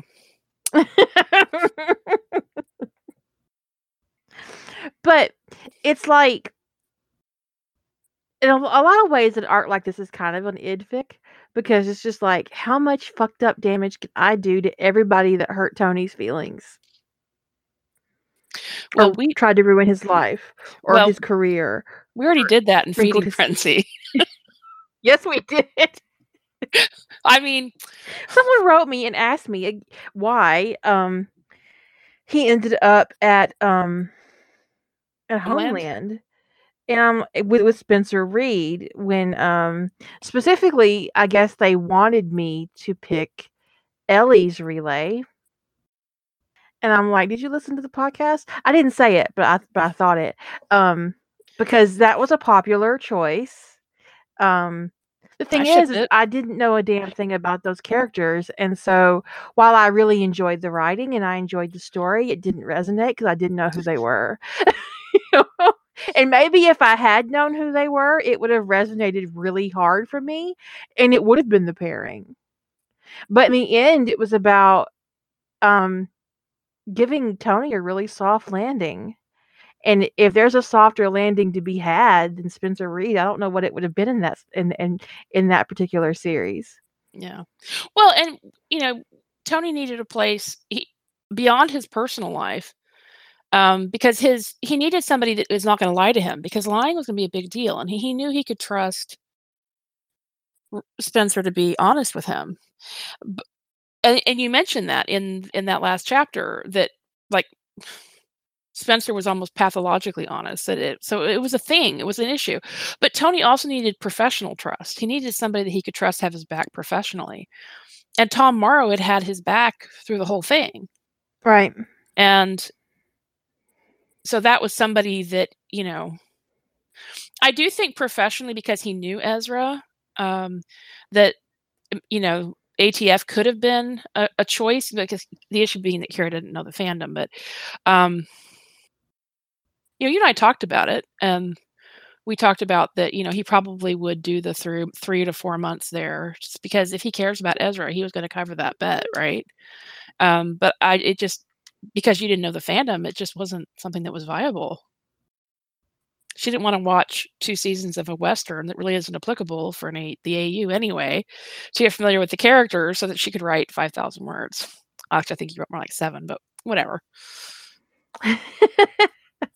I think it was like seven. Yeah, yeah. but I the- mean, I allotted myself ten, but seven felt really comfortable. I mean, I, I felt like I hit all the points, you got you got and done you got to see where Tony landed, and you got to see his team, and got a But, I little mean- sexy on because he I- he needed to get laid. I He mean, he's been getting laid. I mean But you guys need to see him getting laid. Well, I mean, I, I would never have thought of Tony Chris Larabee Ellie. Uh, you totally seduced me with that. I I was shipping the hell out of it. But and that was I think that that'd was, be. A, I think that'd make an interesting um Sentinel guide pair. yeah, it would. Um, but that would be um. But that was the issue, right? Is we you'd been cruising along, and up to that moment, up to the point that Nini was towards the end, Mm-hmm. with her with her relay with the with the criminal minds relay and um up to that point it was uh it was elliot spencer in the lead right from for a Yeah, it romantic was. partner Yeah, because it was you- sexy. it was sexy and and, and the, the chemistry that was written with it for them was really good and and then nimu turned in a relay. I read it first and i poked kira. I said you should go read this. And she her like her first response was i've been seduced. I said i think i know what the pairing's going to be. I was like, God damn it! i didn't know what the professional I had hot, choice sexy plans. she did. I mean i didn't know what the professional choice was going to be but i was pretty sure after i read that that the that the pairing choice was going to be spencer One thing I thought that going into his career choice is that he had an opportunity. He had, he had opportunities across the board to join other people's teams. Um, but I felt like if he was ever going to be comfortable professionally again, that it needed to be on his terms, and that he needed to be um, connecting professionally with people of his choice across the board um, so that every member of his team was a personal recruit. That he looked at them, that he that he really just deeply invested in creating a team that he could trust with his back. Yeah. and that he could go to the board with with Tom Morrow and say, "These are my people. They've got my back, and I've got yours." So he needed a little control take Yeah. back control. And we have a whole other plot drift planned at some point about Tony picks a new career, which Mhm. is a little bit different than than it, but what what we did with the relay actually kind of could was more in line with that because Tony being law enforcement, you know, being an investigator for the FBI or being an investigator for Homeland is kind of a lateral move, but you know, it'd be interesting to explore what other careers you could get up to. And moving into intelligence to me actually is a different career move, which is um which is it which is that move, which is what I how I wrote him in uh Sentry. And it's I'm I'm I'm sort of gotten incepted about Tony and intelligence. So, you know, that to me is a different move than just than being a being an, an investigator. So um but there'd be the exploration. the the idea- only go ahead. the only way I would put Tony in the BAU is if he came into the BAU as Spencer Reid Sentinel. Personally, Well, I had him come in as a guy as as Derek Morgan's guide. So, you know, that yeah, we we we definitely drift on that. Um now I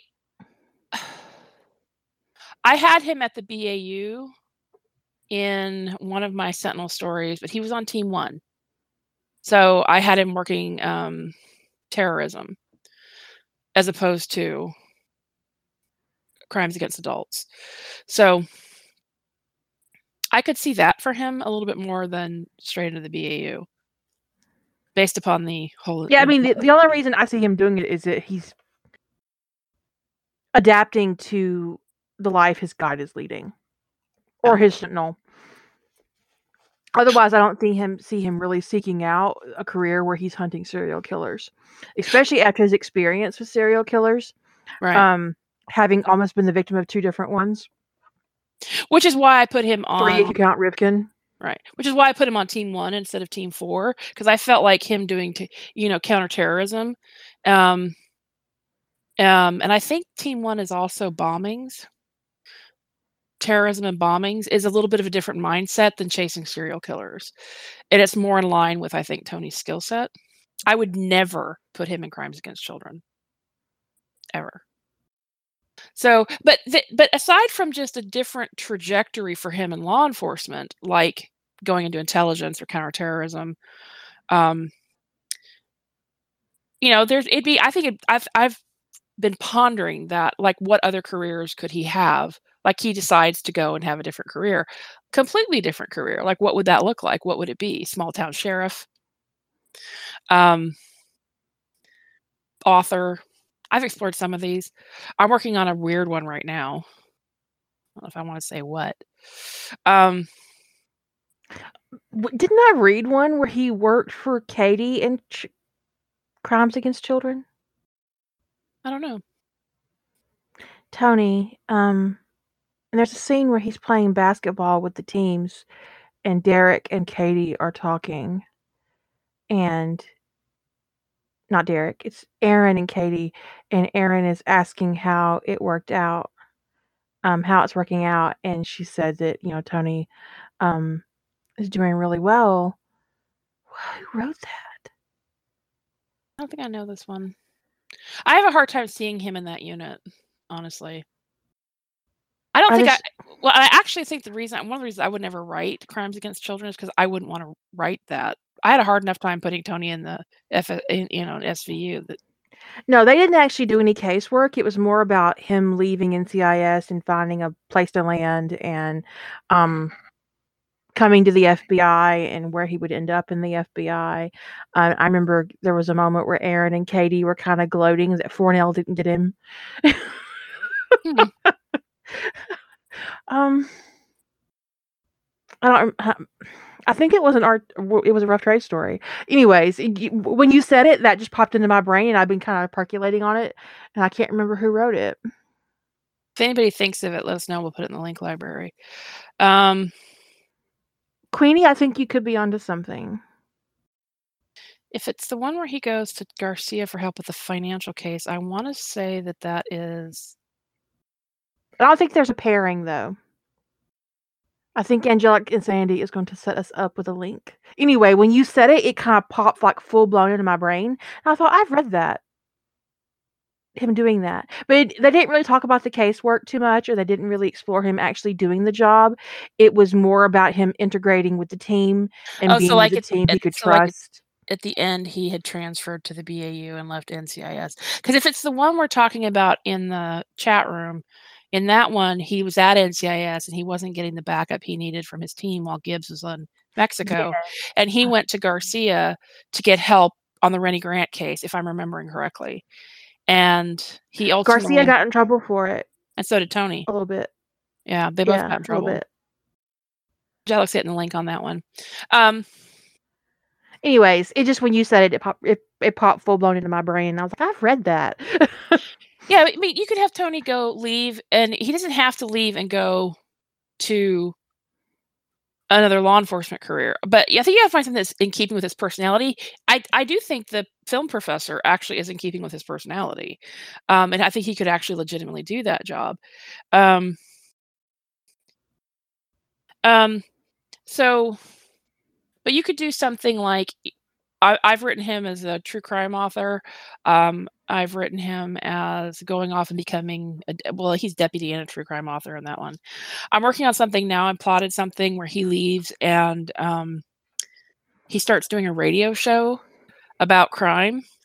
And I just had gotten this idea for a scene where people call in and ask him for advice about stuff. And he tells this one guy who's a repeat offender, he's like, My advice to you is to stop breaking the law. Um, so he's like, he's like, he does like a talk show about crime. Um, but so you could pick Is it like a podcast or like a radio show? Like he's on like like he- like he, like he's on the radio radio, oh, that'd be cool. and then it gets uh, then eventually it gets nationally syndicated, and um, he's trying to protect his identity. Um, but like, there's this one guy that uh, keeps getting locked up, and like he calls Tony a lot, ask, asking him about like you know matters related to crime and stuff. And the guy's like, "Well, looks like I'm going to be going away again." And Tony's like, "Well, you know, unlike most of my callers, I will we'll take your collect calls from prison because we want to know how you're doing." Keep us informed. And so he does commentary about like you know active criminal investigations that are big, and he comments on like you know he'll he'll just whatever whatever is current related to criminal activity like violent crime he talks about on his radio show and i've plotted that he gets nationally syndicated during the course of this and that ultimately becomes a problem that he starts to become like um serial killers start becoming a little bit fascinated with him um as one would, yeah. as one would because of his radio show. So, because I was just trying to think of different careers he could go into, and I thought, well, why couldn't he be like a radio, like a like a radio show host that he does like a like a three hour, you know, drive time chatter about. But it would also be kind of fun if he did like an underground podcast, like just like kind of like dip into his Michael's previous career as eyes on as what was his thing in Dark Angel? And he and, and Oh. he ran that um that underground uh eyes only that bitching thing that he that he did online. And if he did like this podcast where he like took apart people's um like like public trials and cases, kind of like the making of a serial killer. I think it'd be really interesting. He'd make a lot of enemies though. Well, it, and I I'd wanted that he he he's working under a pseudonym and like he, the the station helps protect his identity because um who, who he is. They've never put his face out there because you know he's realized he could be potentially pissing some criminals off, and so he's trying to keep it you know quiet. And um I was just thinking his bosses would be so upset because he's so pretty. he's so pretty, yeah. if you let us put your face on this, we can make so much money. Are you sure? And that could actually be Would that you he his, Ellen? his face does get out, and that that is when he gets national syndication. Is um the network goes, oh, well, um, He sounds sexy. He looks sexy. we're gonna actually we- we're gonna we're gonna we're gonna film it too. We're gonna air it live on YouTube, um, as well as broadcasting it on the radio because that is just too pretty for words. a little very- meta. That's very meta.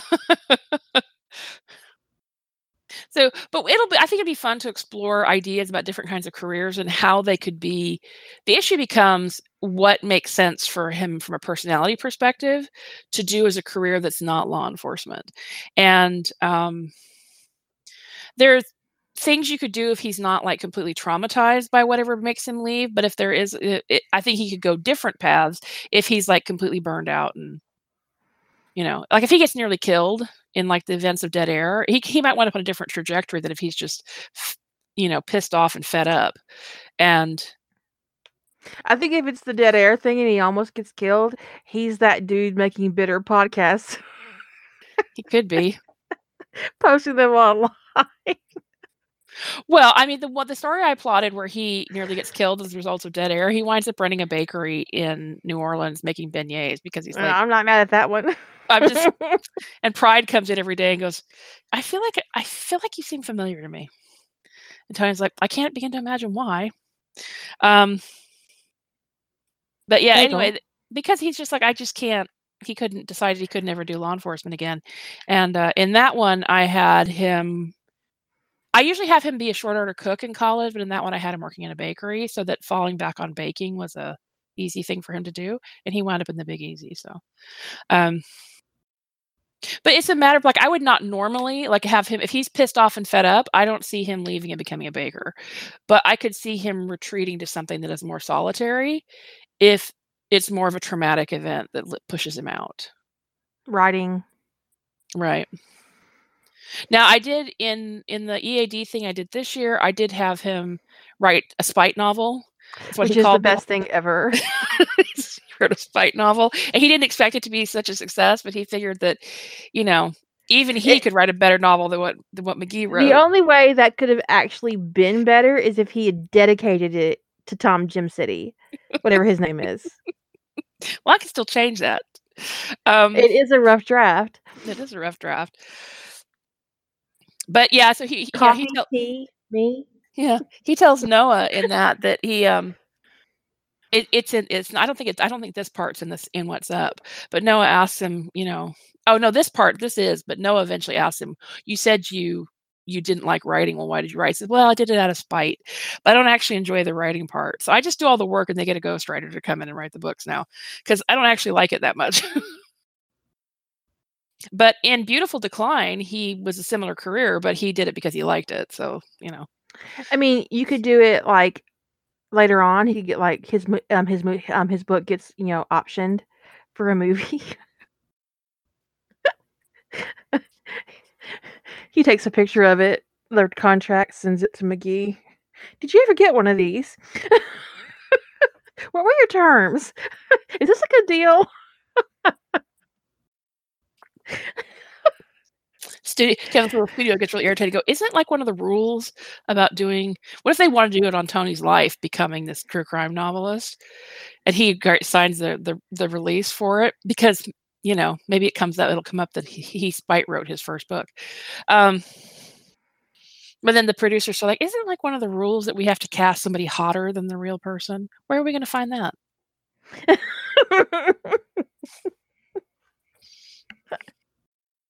Because that's the only right. dude hotter than me is too old to play the part.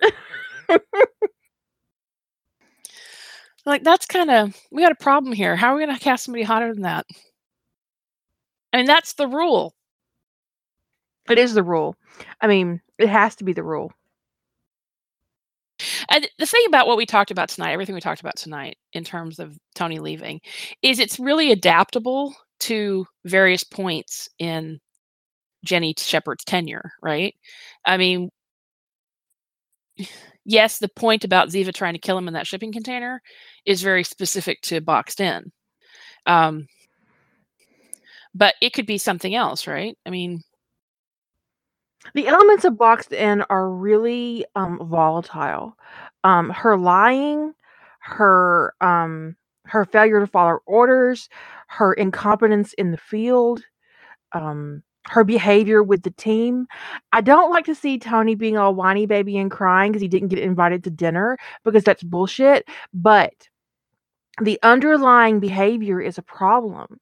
she's clearly trying to isolate him from the rest of the team. And the rest of the team is not only following falling for it, they think it's amusing, which is toxic, absolutely. Um, which is a bigger deal than him just not getting invited to dinner. Um, but when when a writer reduces it to him being his feelings being hurt because he didn't get invited to dinner, it really takes away from the toxicity of the situation and her behavior. Because it is really ugly behavior what she's doing. Um, her motive, it's her motives. It's not the leaving somebody out kind of thing, right? Um, so there's a lot of stuff around, you know, boxed in that plays really well into an arc where Tony leaves.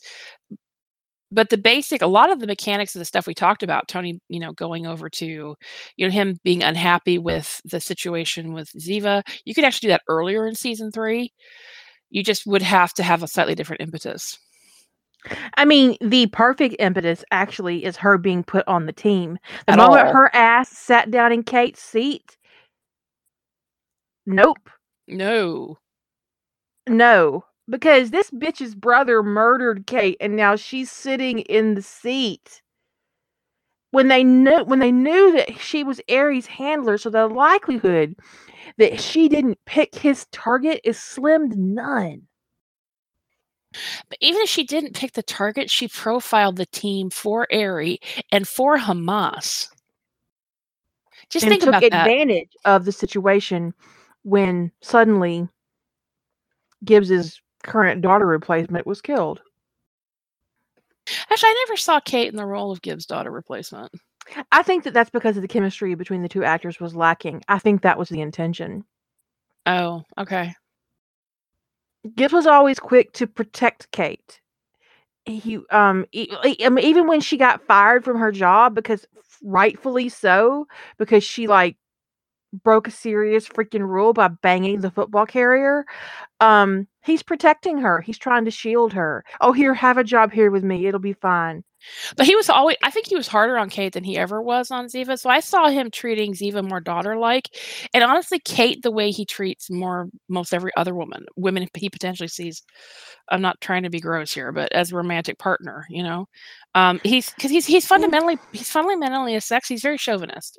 he's very sexist i would agree and and that Kate fell into that role of, you know, she's okay, she's a competent federal agent, but she's still a little girly. Kind of that's kind of the way I think that he treats her. Um, so, but Ziva needed t- to remove. she- daddy. She, she need yeah, Ziva needed to remove anybody who'd be a threat to her on the team, and the person who's going to be the least tolerant of Ziva, st- you know, acting, you know, the wide-eyed girl in need of a daddy, um, is Kate. Kate wasn't wasn't going to put up with that kind of crap. Can you imagine how Kate and Ziva would have rubbed each other the wrong way? i think that she probably would have killed kate in the bullpen i could you'll see her like losing her fucking mind and just breaking her neck i mean I, because kate was so sanctimonious um but i do think that um going into the show um that kate's the actress's lack of chemistry with both mark harmon and michael weatherly played into um the writing but i think going into it they they did the whole kate thing they're bringing the kate in and letting gibbs rescue her. For the same reason they let gibbs rescue ziva. They were setting up that daughter father thing but it didn't work out because she didn't have any kind of chemistry with either one of them in any way. Yeah. i mean there was nothing there. There was no chemistry there whatsoever. So they tried again and they got ziva who actually the actress has a great deal of chemistry with both Mark Harmon and Michael Weatherly in a very different fashion. hmm I wondered if it was a Lit Gal story. So the story we were talking about is Illusions Lost by Lit Gal. And That could be Um, why I read it. I don't read a lot in um, NCIS. Um, so when I do read it, it's because somebody I know personally, or not personally, but I know their work, so I feel comfortable. You know what I mean? yeah.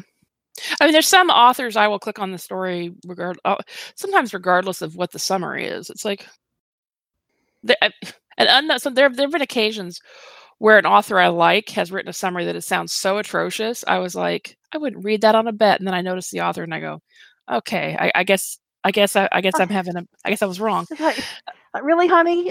and then you read it and you're like, this okay, I'm gonna click on it, but can I send you a better summary? Your, your summary is way wrong, honey, way wrong.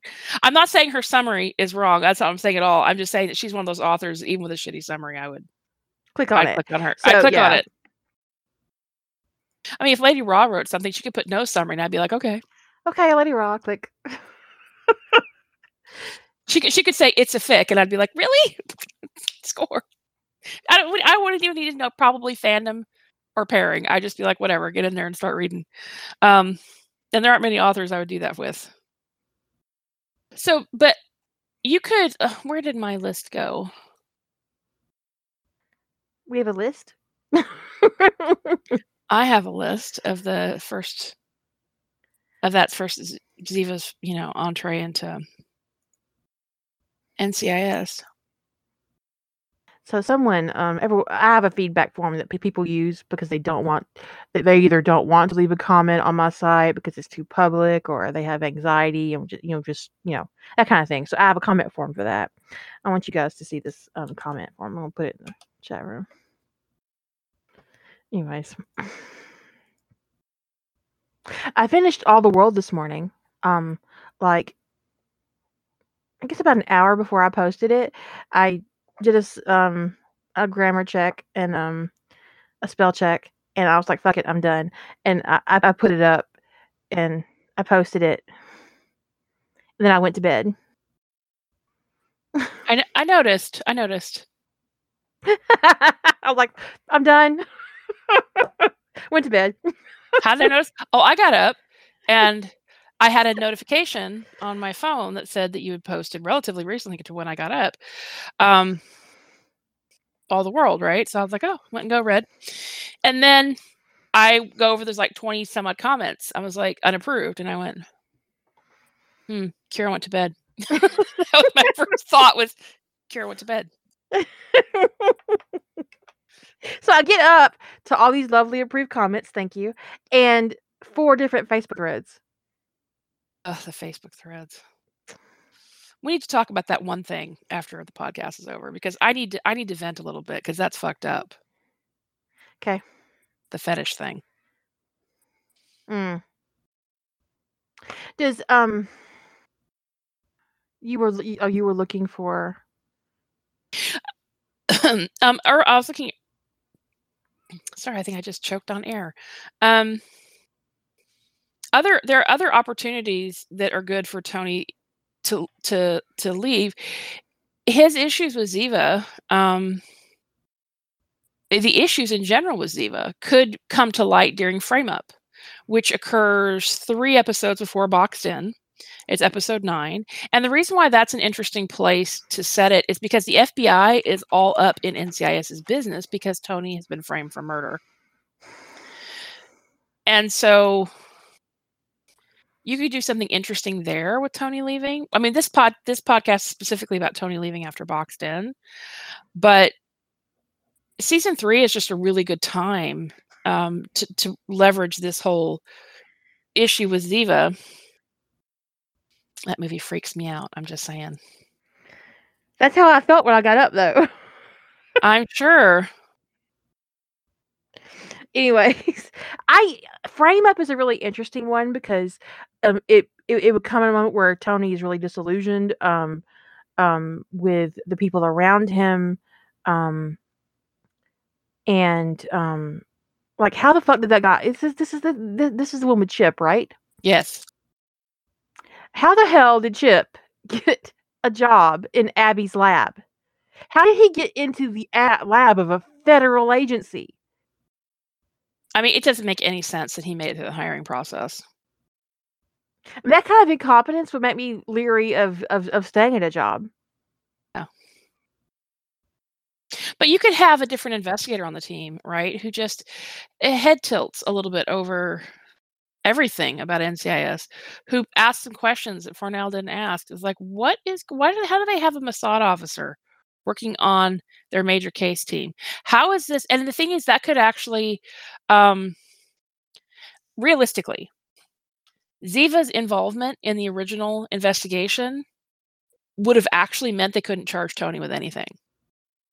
So they had all this supposedly incontrovertible evidence, but Ziva would participated in collecting that evidence.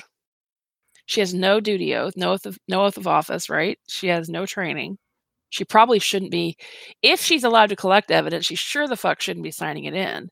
So that actually could be something that somebody raises, like, hey, if we can prove it, we're not going to be able to prosecute him because all this evidence is tainted. Every single bit of it. In As, fact, any in fact, any evidence that she that she collected before she was a probationary agent shouldn't be legally admissible in court. I It'd be like one so. of us going onto a crime scene. Oh, I'll just help. yeah. Only we might be better at it because we watch CSI. I'm joking. we at least want to put down a little flag and take a picture. put down a little thingy, take a picture. put it down in the evidence log, which I think is more than she knew. yeah. I mean, there's probably provisions around, you know, I, I don't know. I, I don't know what this is, but there's probably provisions for like people who are trained, who are not actually employees of the federal government, maybe contractors or whatever, to be able to do evidence collection. But I don't think they can actually be part of the chain of custody. I would think you'd need a full NCIS agent to sign all that stuff. So if if there was any mishandling, and you could just get some eager beaver person who just points that out that I don't understand how they're able to prosecute crimes with this woman working on these cases. I'm not sure that a savvy defense attorney couldn't get DiNozzo off. I mean, they all think he's guilty, right? The evidence was pretty stacked against him. So they all think he's guilty. Um, and they could start like looking into the whole Ziva situation. In the meantime, Tony's cleared, but they're still wondering about this whole situation with Ziva, and they're behind the scenes investigating.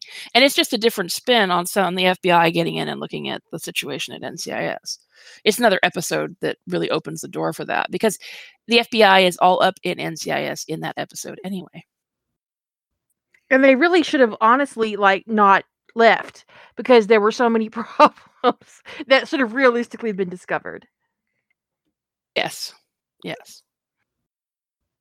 But I think that honestly, this is the one episode that ruins for me. I don't see um I feel I've seen it happen where Tony goes to work for Fornell. I think this is the episode that, that puts a a nail in that coffin. I don't know why Tony would ever trust Fornell again. You mean if he ever trusted him at all. Yeah my issue with Fornell and that, I mean, Fornell pushed off arresting Tony as long as he could. Mm-hmm. But my issue with Fornell in that episode was he did such a poor job of controlling his people. Right. I mean, he let his problem. He, he let his people be downright abusive. And it was like, okay. I would not want to work with somebody who doesn't have whose position. It's just, it's no. I mean, like Gibbs wasn't bad enough. I could see him coming into um, the FBI as a peer of Fornell's, but not really working for him. Yeah, and the whole throwing him out of an ambulance. Oh yeah, I mean, even if he'd ever wanted to work with him, Fornell did literally throw him out of a moving vehicle in a body bag. Now, I did plot this scene when Ziva joins the team in the For You verse where Tony's involved with the senator. Um, when Ziva joins the team, when Kate's killed and Ziva joins the team, Tony's relationship with the senator has been outed. So it's known um, at that point. And so it is also known and been reported to the Capitol Police that that's right, Queenie. Um, it is known and reported to the Capitol Police that that Hamas had been poking around um, Gibbs' team and and their families profiling them and that ziva was the person who done that. So this is known that there was this security issue around the senator um, that hamas was looking at him even if even if indirectly. So the day that ziva shows up in the office to join the team tony just gets up and goes oh hell no. Oh hell no. And he has to immediately like leave the building and call the capitol police and report that there's this massive security breach that they have brought this handler for um, that for this you know, the mole in, in Hamas, who profiled Gibbs' entire team, including the senator, for Hamas, and they've brought her into work at NCIS. So that doesn't go very far because Tony gets up and walks out of the building and reports that, and then they get, um, that it just it just winds up in a big shitstorm, and Jenny loses her job almost right away. Um, the story that it's the universe. I'm really excited. the universe is called the For You verse. The first I, the first episode is up on my site, but the rest of it is under construction. Um, and the the first episode is called um, "I'll Forgive." I mean, why did I think that was a good idea? It, well, I mean, I think Jenny was just really arrogant, and they thought they'd be able to get away with it, but and they think Tony's just like they probably think you know arrogantly that Tony's just Ethan's fuck buddy, right? Um, but Tony's like, oh, I, there's a serious security problem around around a, a sitting senator, so this is going to have to be dealt with, and I'm not going to sit here. I mean, because she can't. Tony has access and he has insight into the senator's schedule, into his location, and they're going to let a former an operative for a foreign intelligence service sit in the same bullpen with him, one who gave information about him and the senator to Hamas. It doesn't seem likely that anyone's going to let that slide. Doesn't seem reasonable either. I mean, it's like, are you fucking serious? Are you not aware of who your agent is is dating publicly? I mean, it, it isn't like it's a secret, right? At this point. It's it's been known for it's quietly known at that point. So there's because, no reason for Shepard not to know. Well, Morrow, it would be stupid if she didn't. Right, Morrow tells her, you know, you need to be cautious because Tony c- comes clean with Morrow about um, who he's seeing before it even goes public, who he's he's basically living with, and then when Tony gets the plague, well, of course, Ethan shows up at the hospital, and that's when their relationship kind of gets outed. Um, so Morrow tells Jenny when she's coming in, you know, he's got a high profile relationship, you know, and that you need to watch, mind your P's and Q's around that. But I think Jenny was, I wrote that Jenny's just so arrogant that she just thinks that he's just going to accept it because Ziva saved Gibbs and she thinks that's going to be all the leverage she needs to get. Uh, Not when it comes to his man. No. no. No. Tony's like, oh, hell no. And he doesn't even give, he doesn't even give um, Shepard the time to respond. He just gets up and walks out and calls and reports a security problem related to. He doesn't senator. have a choice. No, he doesn't have a choice. So he just like, okay. oh, honey. Delusions are cute.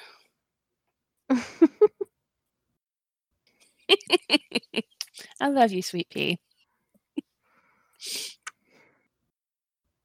That's my biggest different career for Tony story arc, I think, is that one.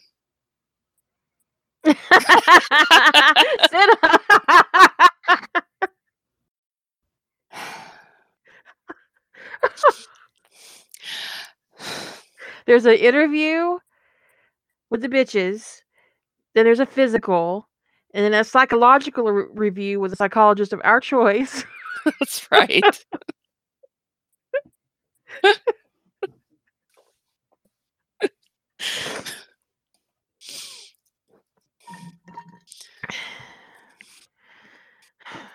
I mean, I guess if anybody can get through being vetted by Senna, um, they'd have some stamina.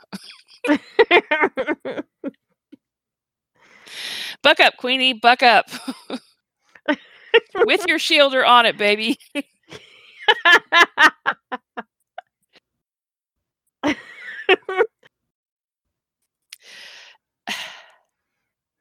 no, it would be a real psychologist because um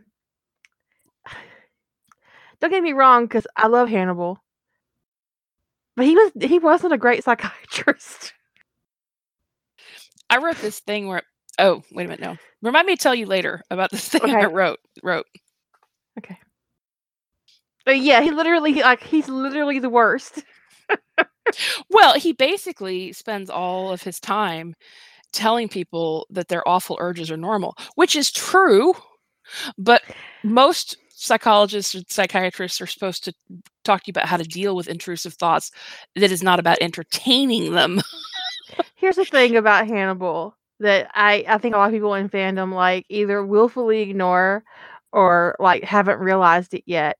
Someone asked, "Why are there so many serial killers in Baltimore?" Because Hannibal makes them. hmm He turns his patients into serial killers. That's why he doesn't have them officially on his books. That's why he has so many friendly conversations. Either that or he's serial killer catnip. They all want to impress him. Both. It's probably both. That's why there's so many. Yeah. But in but in in canon, he is directly responsible for the evolution of Buffalo Bill. Yeah. And I think that he probably had a hand in the creation of Red Dragon as well. Well, he certainly enabled him. Yeah. So yeah, that's why there's so many serial killers in Baltimore. But in the TV They show, they either want to be him or he makes them. Yeah. In the in the TV show, when when somebody goes to a therapist about intrusive thoughts, the therapist is not supposed to like sit you down and talk to you about how normal it is, and you know, and, and get you to entertain them. You're supposed to be it's would be- like, what would- would happen if you did it? right. This, it the the way you handle intrusive intrusive thoughts, it's about pushing them away and not giving them space in your mind, right?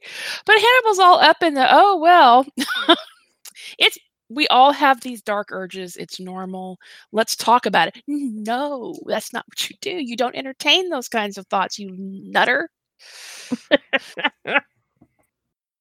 What's that line that Will says in in the show? Everyone's thought about killing somebody. Mm-hmm. So I'll give you a terrible example. This is this is, this is I know this from real life. There was this lady that I knew. w- We were group therapy, but together. But she had been in inpatient, and the reason she was inpatient was because right after, because of her postpartum depression, the kinds of intrusive thoughts she had postpartum were about killing her baby. hmm When she started having those thoughts, she went to her doctor. They put her in the hospital, and her daughter, or her baby, went to go stay with her mother. But the therapist doesn't have her sit there and talk about how normal those that is to feel that way, and let's work through that. What would happen if you killed your baby? No, that's not the, that's not the way you handle that kind of thing. But that's what Hannibal does in the show. Is he basically has his patients entertain. Um, he normalizes these dark, awful thoughts. So yeah, he's making little serial killers.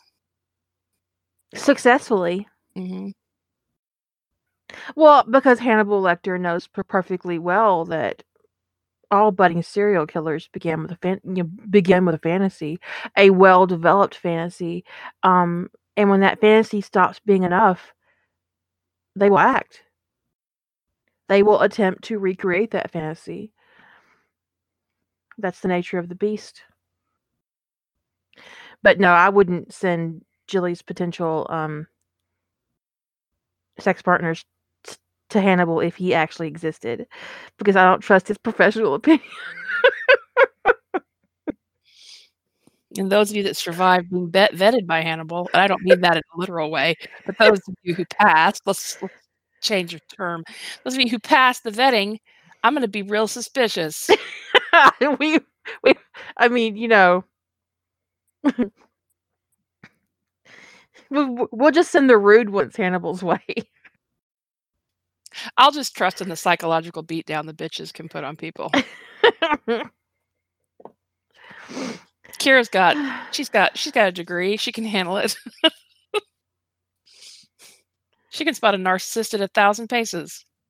Which is the problem, right? That's usually the problem when you're dating. Yeah. Mm-mm-mm. I think the temptation is um, when you're moving Tony out of NCIS is that to throw him into a new career, um, but to also throw him into a new relationship as well. You know, just to give him all the things he doesn't have. It's like it's like it's like the equivalent of Harry Potter's shopping trip. Here's a really pretty person for you to have in your bed, and here's a new job with people you can trust. And the thing is, I mean, a relationship can be something that comes out of um him eventually finding a new place to be. Um or it just might be just you might get a hint of it at the end of the story. You don't have to go all the way full on through the relationship. You can just, you know, show some chemistry with somebody in the falling action and let the audience kind of figure out that's where Tony's going to be in a few months or whatever. Um, the other option is is that Tony is trying to figure out what he's going to do and he stumbles into a relationship with somebody, and that that person then becomes part of his deciding factor about where he's going to go. Because let's say he goes on vacation. Um, you know, he's trying to figure out what his next steps are going to be, and he goes to Denver and he meets Chris Larabee, and then that then becomes a factor in where he chooses to live because maybe he's not going to choose to live in DC if he's got this romantic prospect in Denver. But it's rare that things just neatly, you know, fall together. Hot, sexy. Is it, who plays Chris Larabee? Michael Biehn. Yes, I am on board this train. I spent the whole summer. I don't edit out our crazy gnome. I just edit out um, our silences and Jilly's creepy ass scarab typing. Um, the crazy stays in. The only time we take the crazy out is if we say something um, that we don't want to get emails about. Yeah, like one of us had a moment, or you know, we say a family member's name by accident or something. Speaking of gnomes, gnomes did gnome did you read um um all the world? Yes. You know I I was, did. I was talking to gnome in the Who's chat. who's gnome? S R. Oh no. Oh SJ, yeah. Finish it. Why are you offended? I'm not offended. It's pretty large. I'm not Um, I'm not offended. I'm not offended. I'm not offended, but it's just there's a whole thing that's like practically tailored for you in the in the epilogue. I know.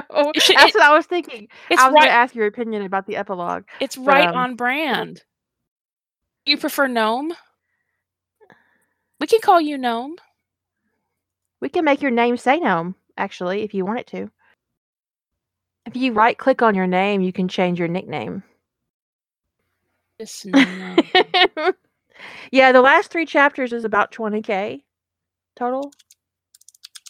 Because honestly, chapter 20 should have been chapter 20 and 21. But I'm like, no. No. it's chapter 20. 21's not bad. You could post seven sets of three. You just don't want 17, 19, 23. Those would all suck. Uh, yeah, I'm, I'm probably going to do um in sets of five, except for the last one. It'll be like one through five, six through 10, I've had 10 through multiple I've had multiple stories lately pop out with 11 chapters. I just But I'll probably do 25, uh, 15 through epilogue because the epilogue isn't very long. Yeah. So, but, um, yeah. Yep. It's fixed. Um I really enjoyed, um, All the World. It was a very different experience. I, I like I really I really enjoyed the view from Ragnarok and I like the I like the different that different take on it with adulting. I like adulting. You know how I am? I have like a practically I have a fetish about it. Adulting. The adulting is sexy. I'm all about the adulting. I like competence. Um, I honestly, um, one of my favorite characters in all the world is Tyr Warhide, um, because he's just so competent and like here to do business. And Yeah. like, my favorite moment is like, like, do you have a problem with me? And he goes, well, you're you, right? And you're you. It's like that he has literally nothing to complain about except for the fact that Tyr wants to climb on top of his son. Tyr really You're wants to climb on top of his son. He, he if had- only he had wings, you're right? Yeah. yeah. In the end, I'm not sure what they actually produce makes up for the wings or not. I told Kira I'll I- steal Tyr away from her and use him in a story. You totally can. I, I look forward to it. I look forward to it. He's competent, and um, I, I just I, I really enjoy competence. Um, it's it's my jam. Um, I adore my casting of Mahal. I have totally, Oh, totally you've incepted head cannoned myself. There, there is no other Mahal. I mean, that's just it. As soon as I saw it, I went yes. Now, Yep. um, Cate Blanchett's been death for me since since the first time I ever thought there needed to be a casting for death. I was like, Kate needs to be death. Um, I saw somebody cast her as, as Lady Magic once, and I I'm like on board with that if I hadn't already cast her as death, and I was like, so I could never use her as Magic because it's just it's in my head. She's death. But um, yeah. My Lady Magic is um she never appeared on screen in any of my work, but I did cast her. Um maybe maybe in making me work. I cast Michelle Yeoh as um Magic. She's a great choice. I picked a Greek woman. Um I don't know why. I was just looking through pictures and she was just the one that I came across and I'm like, yep, that's her. it was just like, you know, rearranged. That's my magic, Lady Magic, right there. Yeah, she works. She works a lot. Um I did pick out Hermione's wedding dress for um Miss Soulmate Bond. I wish we'd end the podcast. Yeah, we should. Because I'm we are totally meandered meandered off of it, off the topics. Okay. Um I want I hope you guys really enjoyed this podcast and it was entertaining to say the least. Um and um remember in the future, whenever you think about the Asgard beam and you call it a Turduncan, that it's not our fault. That it's Emmy's. Say good Right. night, Jilly. Good night, everyone.